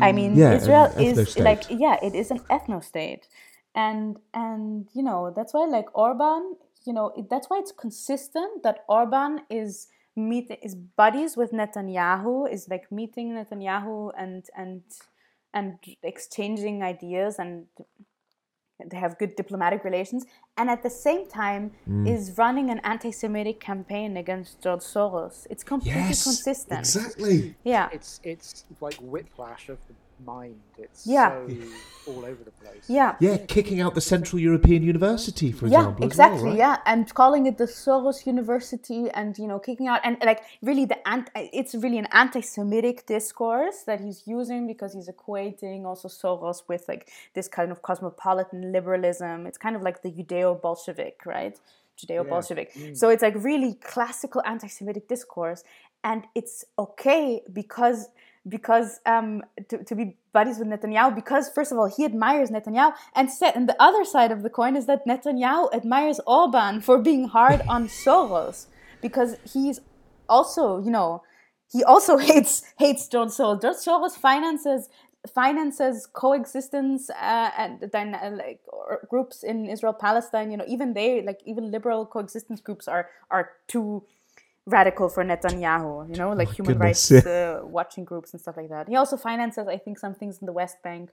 I mean, he like his. I shouldn't say he finances it. Like his, you know, his his foundations and and and, and the stuff. Um, Yeah, they have a presence. yeah, yeah. But like, and, and this is why you know Netanyahu also hates Soros, so that's why it's it's like it's consistent. Um, I think Netanyahu's son even like tweeted something anti-Semitic against Soros. So it's like, and yes, this is really what yeah, people. he said yeah, it's all yeah. about Soros. Yeah. What people need to understand, like like there there is something like Jewish fascism now today in this world. It exists, and it's it's not a contradiction. Unfortunately, it's not. Yeah, so um, Christ. yeah, it's and and and the problem is with more and more people, you know, and I think in the UK it's not as bad, but in Austria and Germany, there's this bizarre subculture on the left, which it's not actually a subculture, it's the majority of the left, I would say, is pro Israel, like radically pro Israel. they will they're like rallying behind hmm. Netanyahu because they think this is the right thing to do against for like That's certainly redeem what the the, Nazi the sort past. of UK. That's certainly what the UK sort of like centrist liberal parties tend to do. Yeah. yeah. but not the left wing not the left wing movements and here it really is like the the you know s- grassroots left wing social movements or like the autonomous antifa in austria they're like pro israel like really pro israel Oh, no. and this is how m- messy it is we call it the, it's called the anti-deutsche you know it comes from germany it's the anti-deutsche they're so anti-germany that they love israel as like and it's like you know like the, the image of like the jews should have a state now and because of the holocaust so it's like there's really something yeah it's very complex what's going on i mean there's there's like some unresolved c- collective guilt of the holocaust being channeled into this yeah But at the same We, time, we've, we've apologised for it by doing a bit of colonialism. Well, you know. yeah, that's it. Yeah, It- it's yeah. like we are relocating our anti-Semitism, right? We're not reflecting on it and No. realizing these these people are our people as well.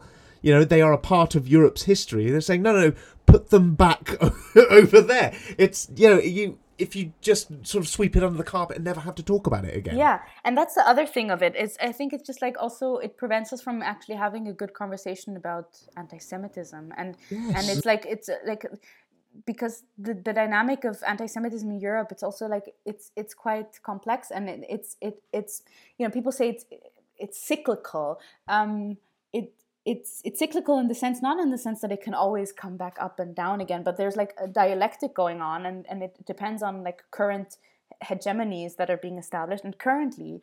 Um, my, like my Jewish community, like the Jewish community, for example, in Austria, but I, I mo- in most like Western European countries, is is you know allied with the with the with the Christian hegemonic, um, like hegemonic interest groups.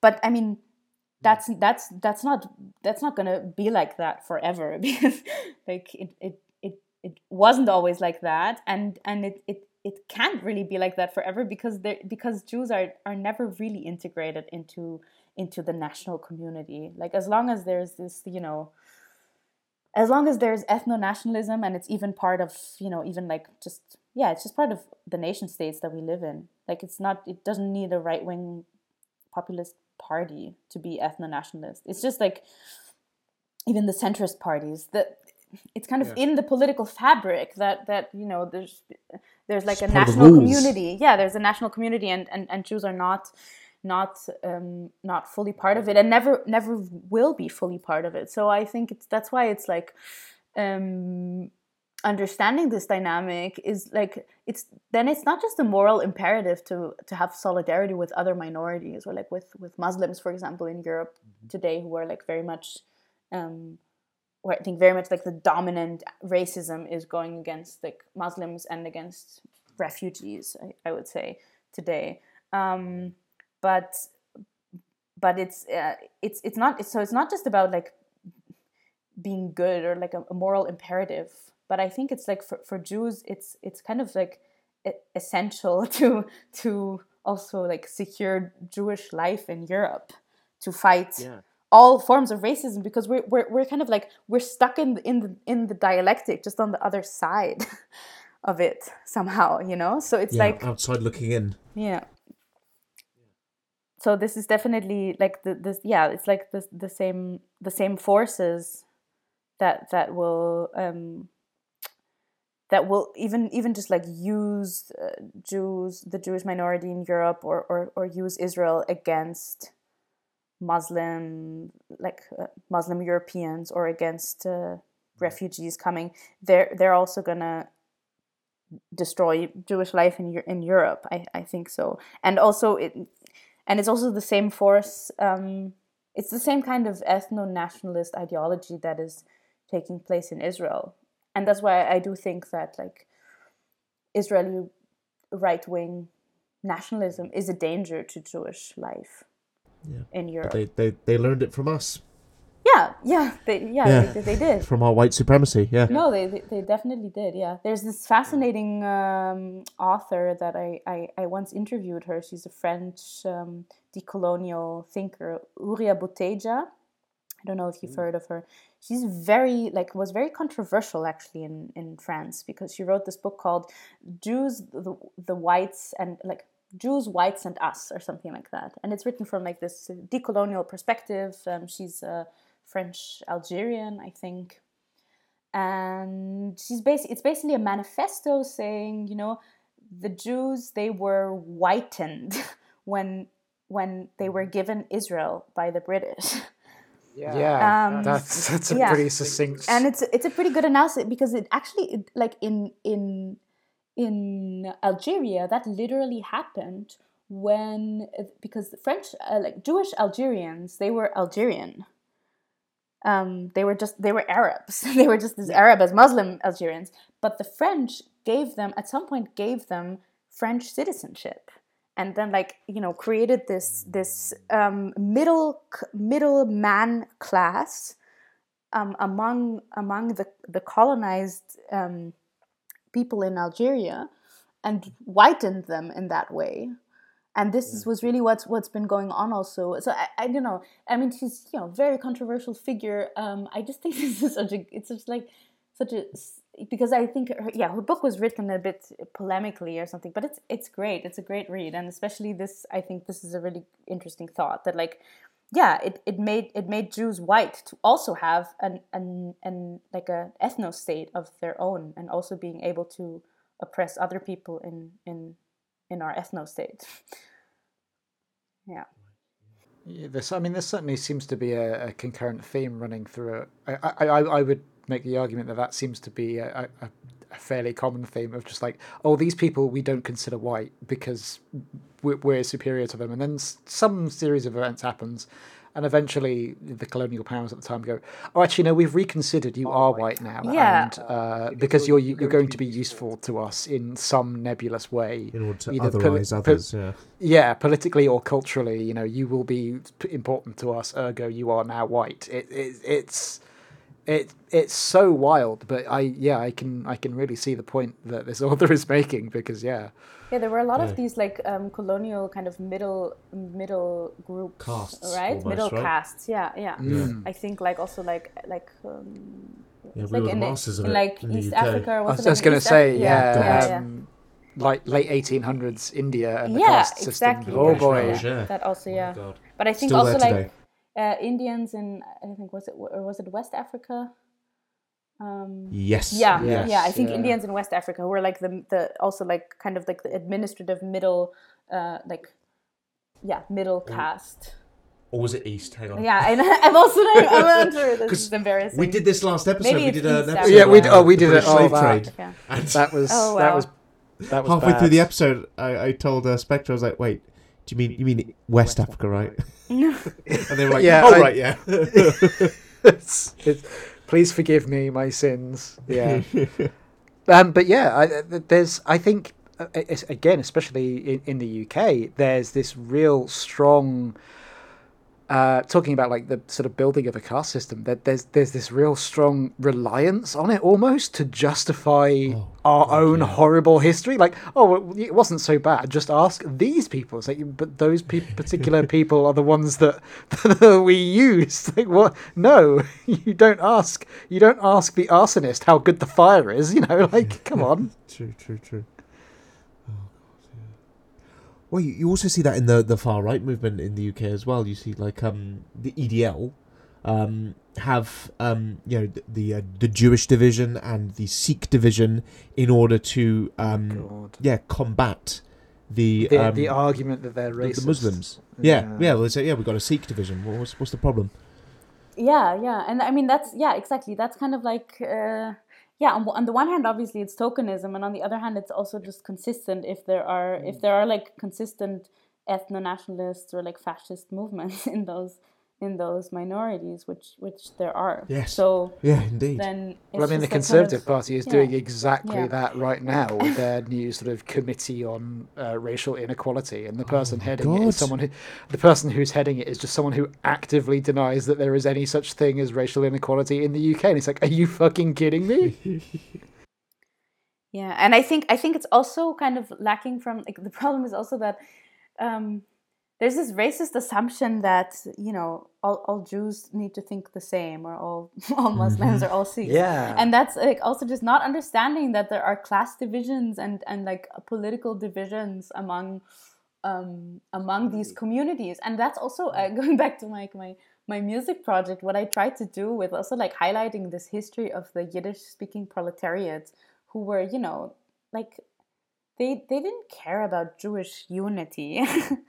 or any any of that bullshit that people are talking about today you know? They were like just they were they were angry proletarians. workers, yeah yeah. angry workers. They were angry at like and and and like you shouldn't pretend you know the the so often the factory owners were also Jews who were speaking Yiddish. So it's like it's not like Yeah. it's not like uh, it's not like Yiddish was the language of, of the working class and and and and and that's it. Like there, there there were class divisions there. So i i think it's important to highlight it. And that's why you know i i like to make the point i like it when people assume that because i'm jewish i have this kind of connection to yiddish and this is somehow my history. And then i'm like no actually mm-hmm. not. I come from a super bourgeois jewish background.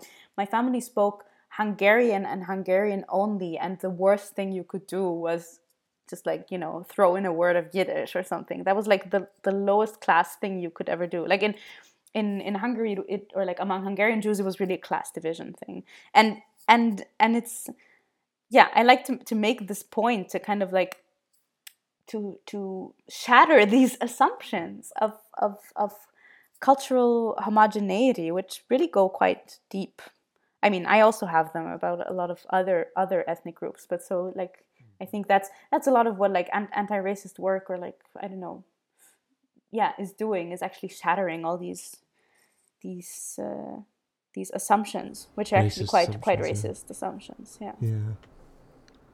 But that requires, yeah, um, a real desire and uh, willpower to self-reflect and, you know, deconstruct your own um, biases and um, the material circumstances that you've grown up in as well, of course. Mm. Uh, very yeah, um, tiring procedure Yeah, in it's of itself. it's- Yeah. But yeah it's is it tiring and effort. then yeah but it's also i don't know i don't think it's so I mean, it's rewarding. to, 100%. to understand that like that's like uh, it's like a more more base even even just like on a more basic level just like understanding that like yeah it's it, it's not like people exist out there in the world with with their distinct cultures and they belong to a distinct cultural group like that's not how culture culture works and i, I think yeah, it's it's not a clubhouse, you know. You're not. yeah exactly and that's and that's just like yeah like giving granting people the complexities of their of their identity and like giving granting the space for the contradictions and and uh, uh, I don't think it's so it's so difficult to do. It just requires a bit of yeah, a bit of stepping back, and it's like the one of the more basic anti-racist work people can do. You know, it's like you can go it, you can go w- way deeper. I mean, it's like these these structures of oppression go go so deep in our in our consciousness, whether it's racism and white supremacy or like patriarchy, and so yeah, I think you can go very, very deep in, in deconstructing these different normativities. But that's like a more basic, basic level, I think. Of course, yeah. But it, it's it's you know, uh, it's so hard to market to the privileged as well. Mm. To you know, sort of say maybe you should take a step back and reflect on your own identity and what your position in society is and how you got there and what sort of impact you're having on other people. You know, the the the um those with a platform, those with a voice, and those with the the capital to um make lasting changes um are often the least likely to do any of this, right?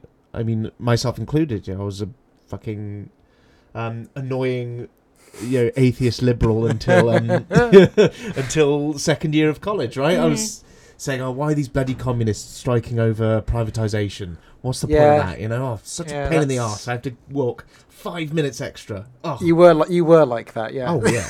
Oh 100% i was lib dem voting fucking Uh, yeah, I was I was not much better. So, but yeah, there's how how do we reach these people and sort of say, look, you, like because the I think the journey that I, certainly that you and I took was much much longer, and it almost feels like we don't have that time now. We need to we need people to sort of realize kind of quickly. I, I don't know. Yeah, I mean, I do I do think like I, I was surprised now also at this wave of protests that was happening of like Yes. uh, Black Lives Matter Mm. around. Oh my I mean, what I was even more like, I was you know very, very um, amazed by what was happening in the U.S. and following it very closely, and and uh, but then but but then also what what really um, amazed me as someone living in Europe was were the the solidarity protests and the size of them Yeah. and and like you know in in in in Holland for example but also in Austria where I mean there's not a, a common widespread anti-racist consciousness it's just not Nope. it wasn't there Nothing. it wasn't there and like an like a, an analysis of it. it it was very in Holland it was so um marginal you know the whole it's with always the whole well. We're not the UK. We're Yeah. not um, America, so we're fine. Yeah, we're great. Exactly, yeah. And so and so this was really um incredible. Yeah, I, I felt like there there was still even even in the left, even in the organized left, still so much, so many blind spots, so much like color blindness ideology, so much mm. discomfort of talking about racism, and then and and very little understanding of racism as a structural issue.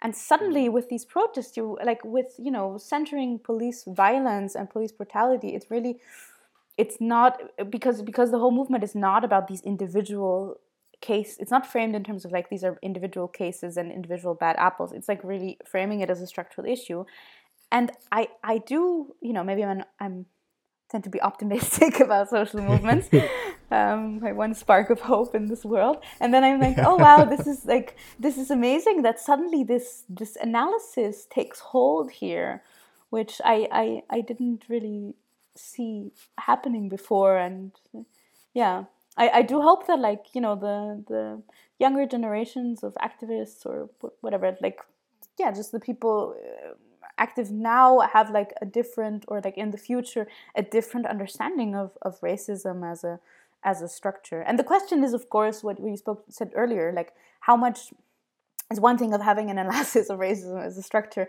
it's another as seeing yourself as part of this structure. And that's really like the more tiring work uh, that needs to be done in terms of anti-racism which is really introspective and understanding your your own racism and your own privileges and and and you know doing the work that yeah I- I think I think there's there seems to be quite a almost a reluctance to to get to that point for a lot of people um, who are say ostensibly on the left um, because they sort of get wrapped up in this feeling that uh, so so something like racism is a personal failing and not just a systemic issue. And it's that that almost unwillingness to recognize that th- that's the step that you take. Because it's more comfortable saying oh i'm not racist because i personally am not racist ergo there is no problem. But that the sort of failure to recognize that there is a systemic issue is what causes the problem. It's like no no no it's not that you are personally not racist it's that the system under which you were born and have been brought up in is and that's the issue Yeah right, and the without fact that it. the fact that if you if you if you don't know the system exists and mm. you're just like participating in the system without seeing it you're not doing anything against it you are you are on the kind of on the oppressor's side and that's kind of the i think the lesson from it like that is it's not just enough to, to see it or to understand it. It's also like yeah once you understand it you have to kind of stand up against it somehow Yeah, the sort of hype, the hyper individualism of of like uh, Neoliberalism, yeah. ne- neoliberalism has really destroyed people's brains. Yeah, yeah yeah no that's true yeah it's yeah it's difficult yeah this whole ideology of like yeah i'm i'm not a racist because i don't think yeah, this or yeah. that or, personally yeah don't hate yeah these and i mean really the same with with sexism and patriarchy i mean it's Yes. Yeah, yeah, so often- totally. and like i was thinking you know like I, i'm like i'm so impressed by the black lives matter movement and i was like how how how amazing would it have been if like for example me too would have been like a movement that Oh. was on the streets like that you know fighting would have so fighting um sexual like um, harassment and, and, and assault on like a, as a systemic issue and not as like you know lock up the rapist Yeah, get that You're- you're- one guy uh, out in jail. Oh, Isabel, you're making me nostalgic for a thing we never had. right and i mean and then i realized it, it like uh, it is also happening right like i mean with the women's strikes in south america and latin america i mean i think that's really what like these these mass movements against like femicides and and and violence against women that it's it, it is happening there but i was like oh yeah with like me too that would have been that that and that's i think that's where i see the achievement of black lives matter of like turning turning these these singular events into into um a, like into a social movement fighting a structural issue and that's like an incredible i mean you know that's why this whole that that, that required so much work for for a, a long time that's like um Decades and decades, Yeah. and centuries of violence. yeah and, and and a lot of and a lot of organizing uh, required to to make it and that's kind of what me too never managed to do because it stayed a, a hashtag and like a media a mediatized thing you know? So it's like but i mean it, in, in a way it's it's about like a similar dynamic where you have i mean it's not about it's not about um, murders in in the sense but it's about like like individuals you know violence being exercised through a structure but but enacted through individuals that need to be held accountable. And then it's kind of staying in this um, discourse of like the evil the evil men rapists and Yeah. yeah Yeah, but but it's also its own like monetizable headline as well, right? Oh, this celebrity did Yeah. you know this Yeah. uh, sexual crime, and then it becomes all gossip rather than This, this, this wow, like, yeah, what a the, the, fucked the, system. the, you know? The, the, the motive of, of profit in spectacle is it Yeah. just overrides it to a point where it, it becomes very easy for opposition to it, either systemic opposition or opposition on a misunderstanding of, of what the critique is, to sort of bleakly point out, going, "Oh, well, this is all identity politics," is or "Oh, this is yeah. oh, this is all just you know people being too demanding." It's like, no, no, no, you. you you don't understand. They're they're doing they're doing the thing that should be being done not as well as they could be being Yeah. done, which is why you have a problem with it. I, I don't know. Yeah, I think when people maybe realize that, you know, the reason why I, I think that's that's to a, to an extent at least um, what has helped mobilize so many people around uh, both the both the Black Lives Matter protests and the solidarity protests that have come after, is the sort of realization of like, oh, well, the the, the thing that's causing this problem is also the same thing that's causing problems elsewhere.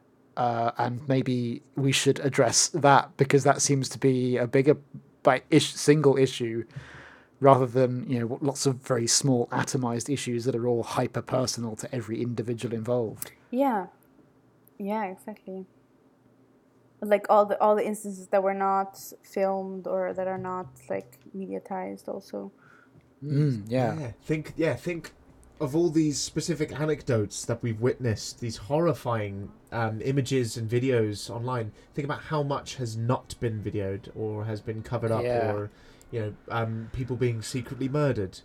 You know, like it's it's totally within the realms of possibility for a police department, be that in the U there, US or be that in Europe. Yeah, for sure. And then it's it's a, it's it's really a challenge of um, of then you know taking these these individual mediatized events and not allowing the the right wing to kind of take it apart and ask like oh but mm. maybe was this justified or something like that? Which is happening you know which happens with like police murders of, of black people. Usually i mean in the case of george floyd that was like one one case where it was really clear cut where like yeah no one even dared to or the people still did you know but but Yeah, um I I but mean, it, like it didn't didn't stop them trying. yeah they didn't that's stop for them from trying yeah. Even then you don't Saying, yeah. Oh, he had a cocaine on his lips, or you know, underlying health conditions, blah exactly blah. blah. Exactly. Yeah yeah. But and and it's the same with with uh with charges of sexual assault then it's always about like oh is this Yes. maybe the woman lying or what was she wearing? Or it's like and it's all like it's all these things uh, yeah going into it. So it's really um You have to try and throw uh, anything that could possibly discredit it, whether it be whether whether it be even remotely feasible at all, just to at least muddy the water enough for some people to go, hmm, oh, I don't know, because you don't have to convince them that the person making the accusation is wrong. You just kind of have to make enough people question it, right? Yeah, exactly. So then that's really the the challenge for for social movements to to um, fight that and and abstract it enough and bring it to this systemic level, which is hard to grasp and it's hard to organize around. So I really think it's actually an it's an incredible achievement, and we should um, understand yeah and we should also like understand what made what made it so powerful and, and really organize like learn learn from it you know learn learn learn from this movement of how how how it actually manages to to organize a, a, a movement bring people on the streets connect their own personal experiences to this like sys- systemic issue i mean this is really what's like yeah it's like the the the, the dream of like the communists of like building class consciousness kind of you know Yeah. that's kind of like the, Mm. the the dream right and that's really what what we should be Ev- every every small win, every every small victory is uh, improved upon by all of the ones that have come before it, kind of thing. You know. Mm. I was I was speaking. Uh, this is sort of a bit unrelated, but um, kind of similar to what you just said there, um, MJC. Is like I was speaking to a friend of mine uh, yesterday, saying, "Yeah, that's. I think that's why people find it so easy to be." You know, sort of fall in with the right wing and conservatives because it's easy to be wrong. It's really hard to be right. oh that's a good that's a really good uh, yeah like it, it's hard to be right because you have it. to constantly analyze what's going on and understand the circumstances and the context whereas being wrong is like yeah no i'm just saying this because I, that's what i believe is like, yeah but that doesn't make it right I, I think you know it's almost that i don't want to say laziness but the sort of unwillingness to just go ah well i don't want to have to think about that so i'm just not going to. But i mean and then i think this again like points to the yeah. It, but I, I don't think i don't think like I, ideally you know not everyone should should have to be doing this work all the time. Like ideally we wouldn't be constantly bombarded with false information and political propaganda and and these you know contradictions in in our mind. Like ideally we would have um yeah better better tools to to think about them. And I, I think that's again maybe like where this idea of like consciousness raising comes in I guess that, that it's it's a bit like you know it's a bit like as if we were doing fundamental research for like left wing social movements. It's like trying to build an uh, um, you know like do this very like fundamental analysis and build a vocabulary, and then it's out there, and then people can organize around it. And yeah, I think that's that's what I mean. That's I guess what what the what the work is that Black Lives Matter has been doing, building on the civil rights movement, obviously, and building on mm. the the, the long tradition of, of anti-racist movements in in the U.S.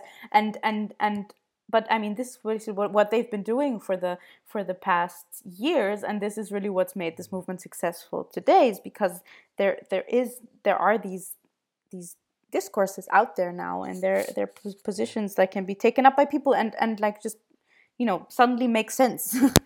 your, and yeah, I mean, like probably the way we were all politicized, we we also didn't like think everything for ourselves right i mean that that would require so much work but just like also got got some good pieces of of political analysis and then we're able to piece them together so yeah i think it's like a, it's like also just like a, a war being fought out in terms of like ideas and yeah, and I think I, I think, once- the right once- wing once was just very strong sets- on it. Uh, was very strong with it um, in the past decades, and this is what makes our particular epoch a bit difficult.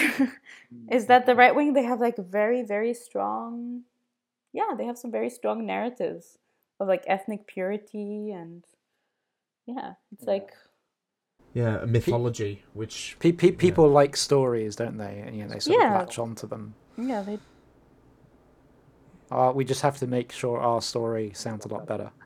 Yeah, and I think it, it definitely can. I mean, because also first of all, because it's not because it's right, because it's well, yeah, Yeah, yeah. because that's it's it, not, yeah. For- it's for not start, bullshit. It's, correct, not yeah. grounded in some of the, some like fantasy. Um, but yeah, but it but we do make to, need to make sure we have good good stories that make sense.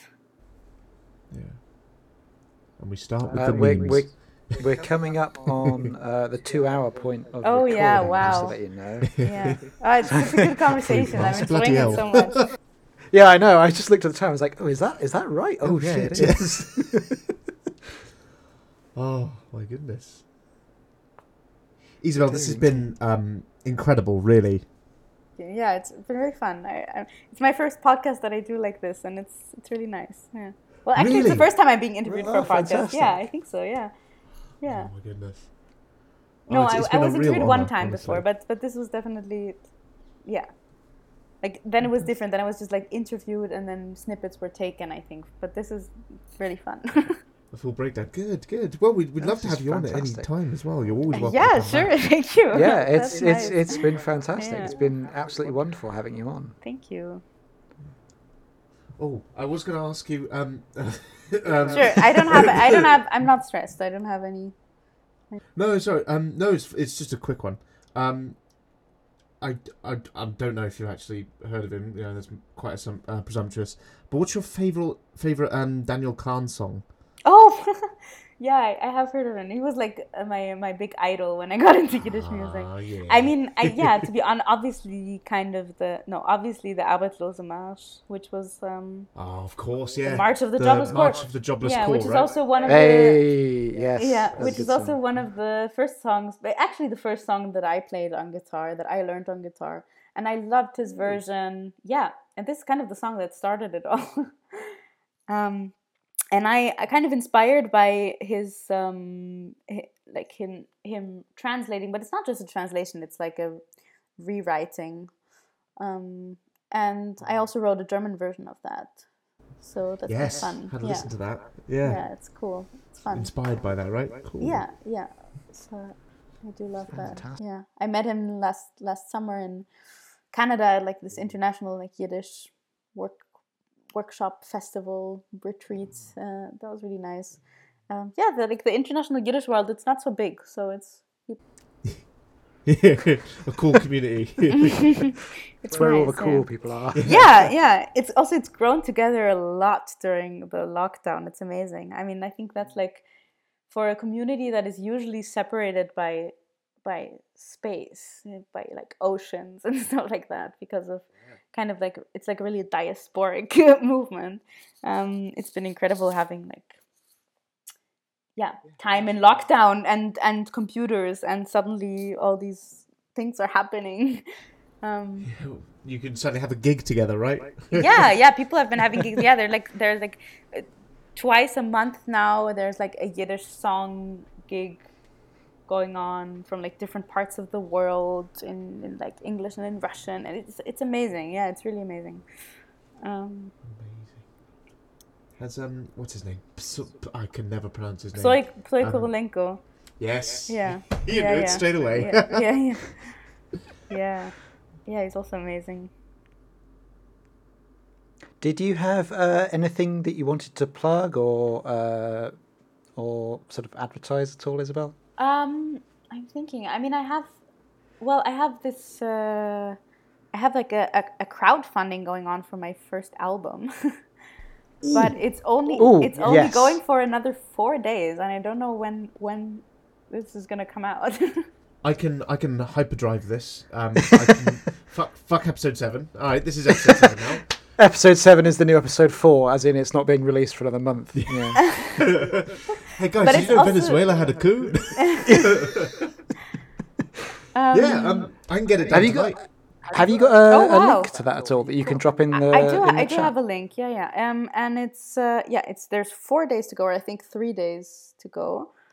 Um, and it's yeah, it's already fully funded, which is awesome. But I'm still like happy for any additional support, also to like cover the crowdfunding cost, which I didn't calculate into, Oh, no. and, and and and to maybe Yeah. like everything extra, you know, I like goes into paying musicians better wages, which is nice, and and like yeah, supporting me as a part. So if anyone like wants to like pre-purchase CDs and you get them signed and sent uh, with a postcard, so that's it's it's nice if if yeah, that's a nice way to to support me right now. Um, otherwise, do I have anything to plug? Um, yeah, not really. I mean, otherwise, yeah, just maybe my my website www.isabelfrey.com. Frey with an Y and Isabel with one L only. And I have a Facebook page, and I yeah, I, I I sometimes just like it's not just music stuff. I sometimes just post like yeah thoughts on politics. Yeah, you, you sent your uh, first newsletter recently, eh? I sent my first recent newsletter. Yeah, yeah, I did. Yeah. We got but that. I didn't. Re- I didn't really write write so much about about. Yeah, I, I still have to get think about how how I want to actually do that. yeah, um, yeah, sure. I'll I'll share the the link to the crowdfunding. Amazing, thank you. I'll, you'll definitely get a Fan- pitch from me. Fantastic. Yeah, same. Well, this is this is this has been absolutely fantastic. Yeah, thank you. Yeah, it's been really really cool, really fun. Oh, Thank, thank you so much, um, Isabel. We cannot thank you enough, really. no, well, Uh, thank yeah. you for the great great. I feel like I've learned a lot, honestly. Jeez. Well, yeah, Yeah. yeah. Thank you. got got more than we bargained for, I think. Just frantically looking through the list of questions, going, no, no, she's answered that one already. No, and this is. Yeah, that's gone. That's gone. Um, Well, and we still managed to talk for two hours. So then. Well, thank you very much for listening to You Are Not Immune. This has been a wonderful episode, uh, very enlightening for both myself and MJC, and it's been an absolute pleasure to have you on, Isabel. Thank you very much, and we we would love to have you on again at some yeah, point. any any time, honestly. And with all that said, just remember, what? You are not immune? Is that our catchphrase? yeah, now? MJC, you supposed to. it you doesn't have to be the catchphrase. You are not immune. Wow. Okay, all of that part's getting cut out. That's, Yeah, I mean, I stopped recording. that, oh, I'll have you. Oh, okay. that was tragic. that was that part was a car crash.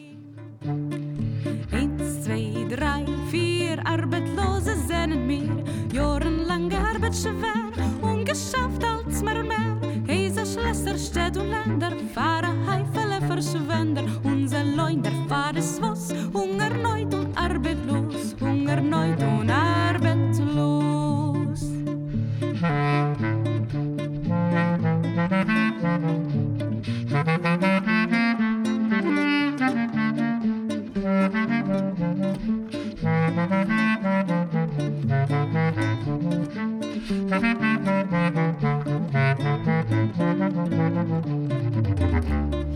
Eins, zwei, drei, vier Arbeitslose, das sind wir. Schon seit Wochen kein Gehalt, der Kühlschrank leer, die Wohnung kalt. Und wir kriegen keine Posten, während die Maschinen rosten. Drum stolzieren wir durch die Stadt, als wären wir im Aufsichtsrat, als wären wir im Aufsichtsrat. Eins, zwei, drei, vier Arbeitslose, das sind wir. Ohne Hemd und ohne Dach, die Straße ist das Schlafgemach. Doch wir teilen, was wir haben, ist es aus dem Müll gegraben. Lass den Bobos ihren Wein, Wasser schmeckt genauso fein, Wasser schmeckt genauso fein. Eins, zwei, drei, vier Arbeitslose, das sind wir. Hackeln schwer bis zur Pension, nur für einen Hungerlohn. Häuser, Schlösser, ja ganze Länder gehören der Klasse der Verschwender. Die sind nicht reich durch ihren Fleiß, sondern unserem Arbeitsschweiß, sondern unserem Arbeitsschweiß.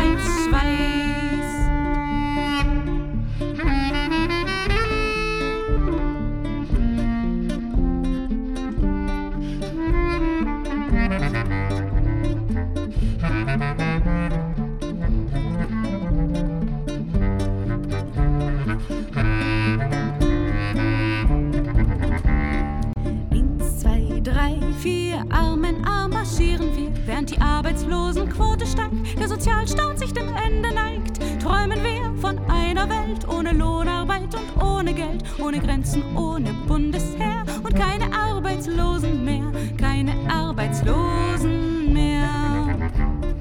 Eins, zwei, drei, vier und das Soi marschieren wir. Arbeitslose Tritt durch Tritt und wir singen sich ein Lied. Von a Land, a Welt, menschenfreie, arbeitsloses Kind um Hand in dem neuen freien Land.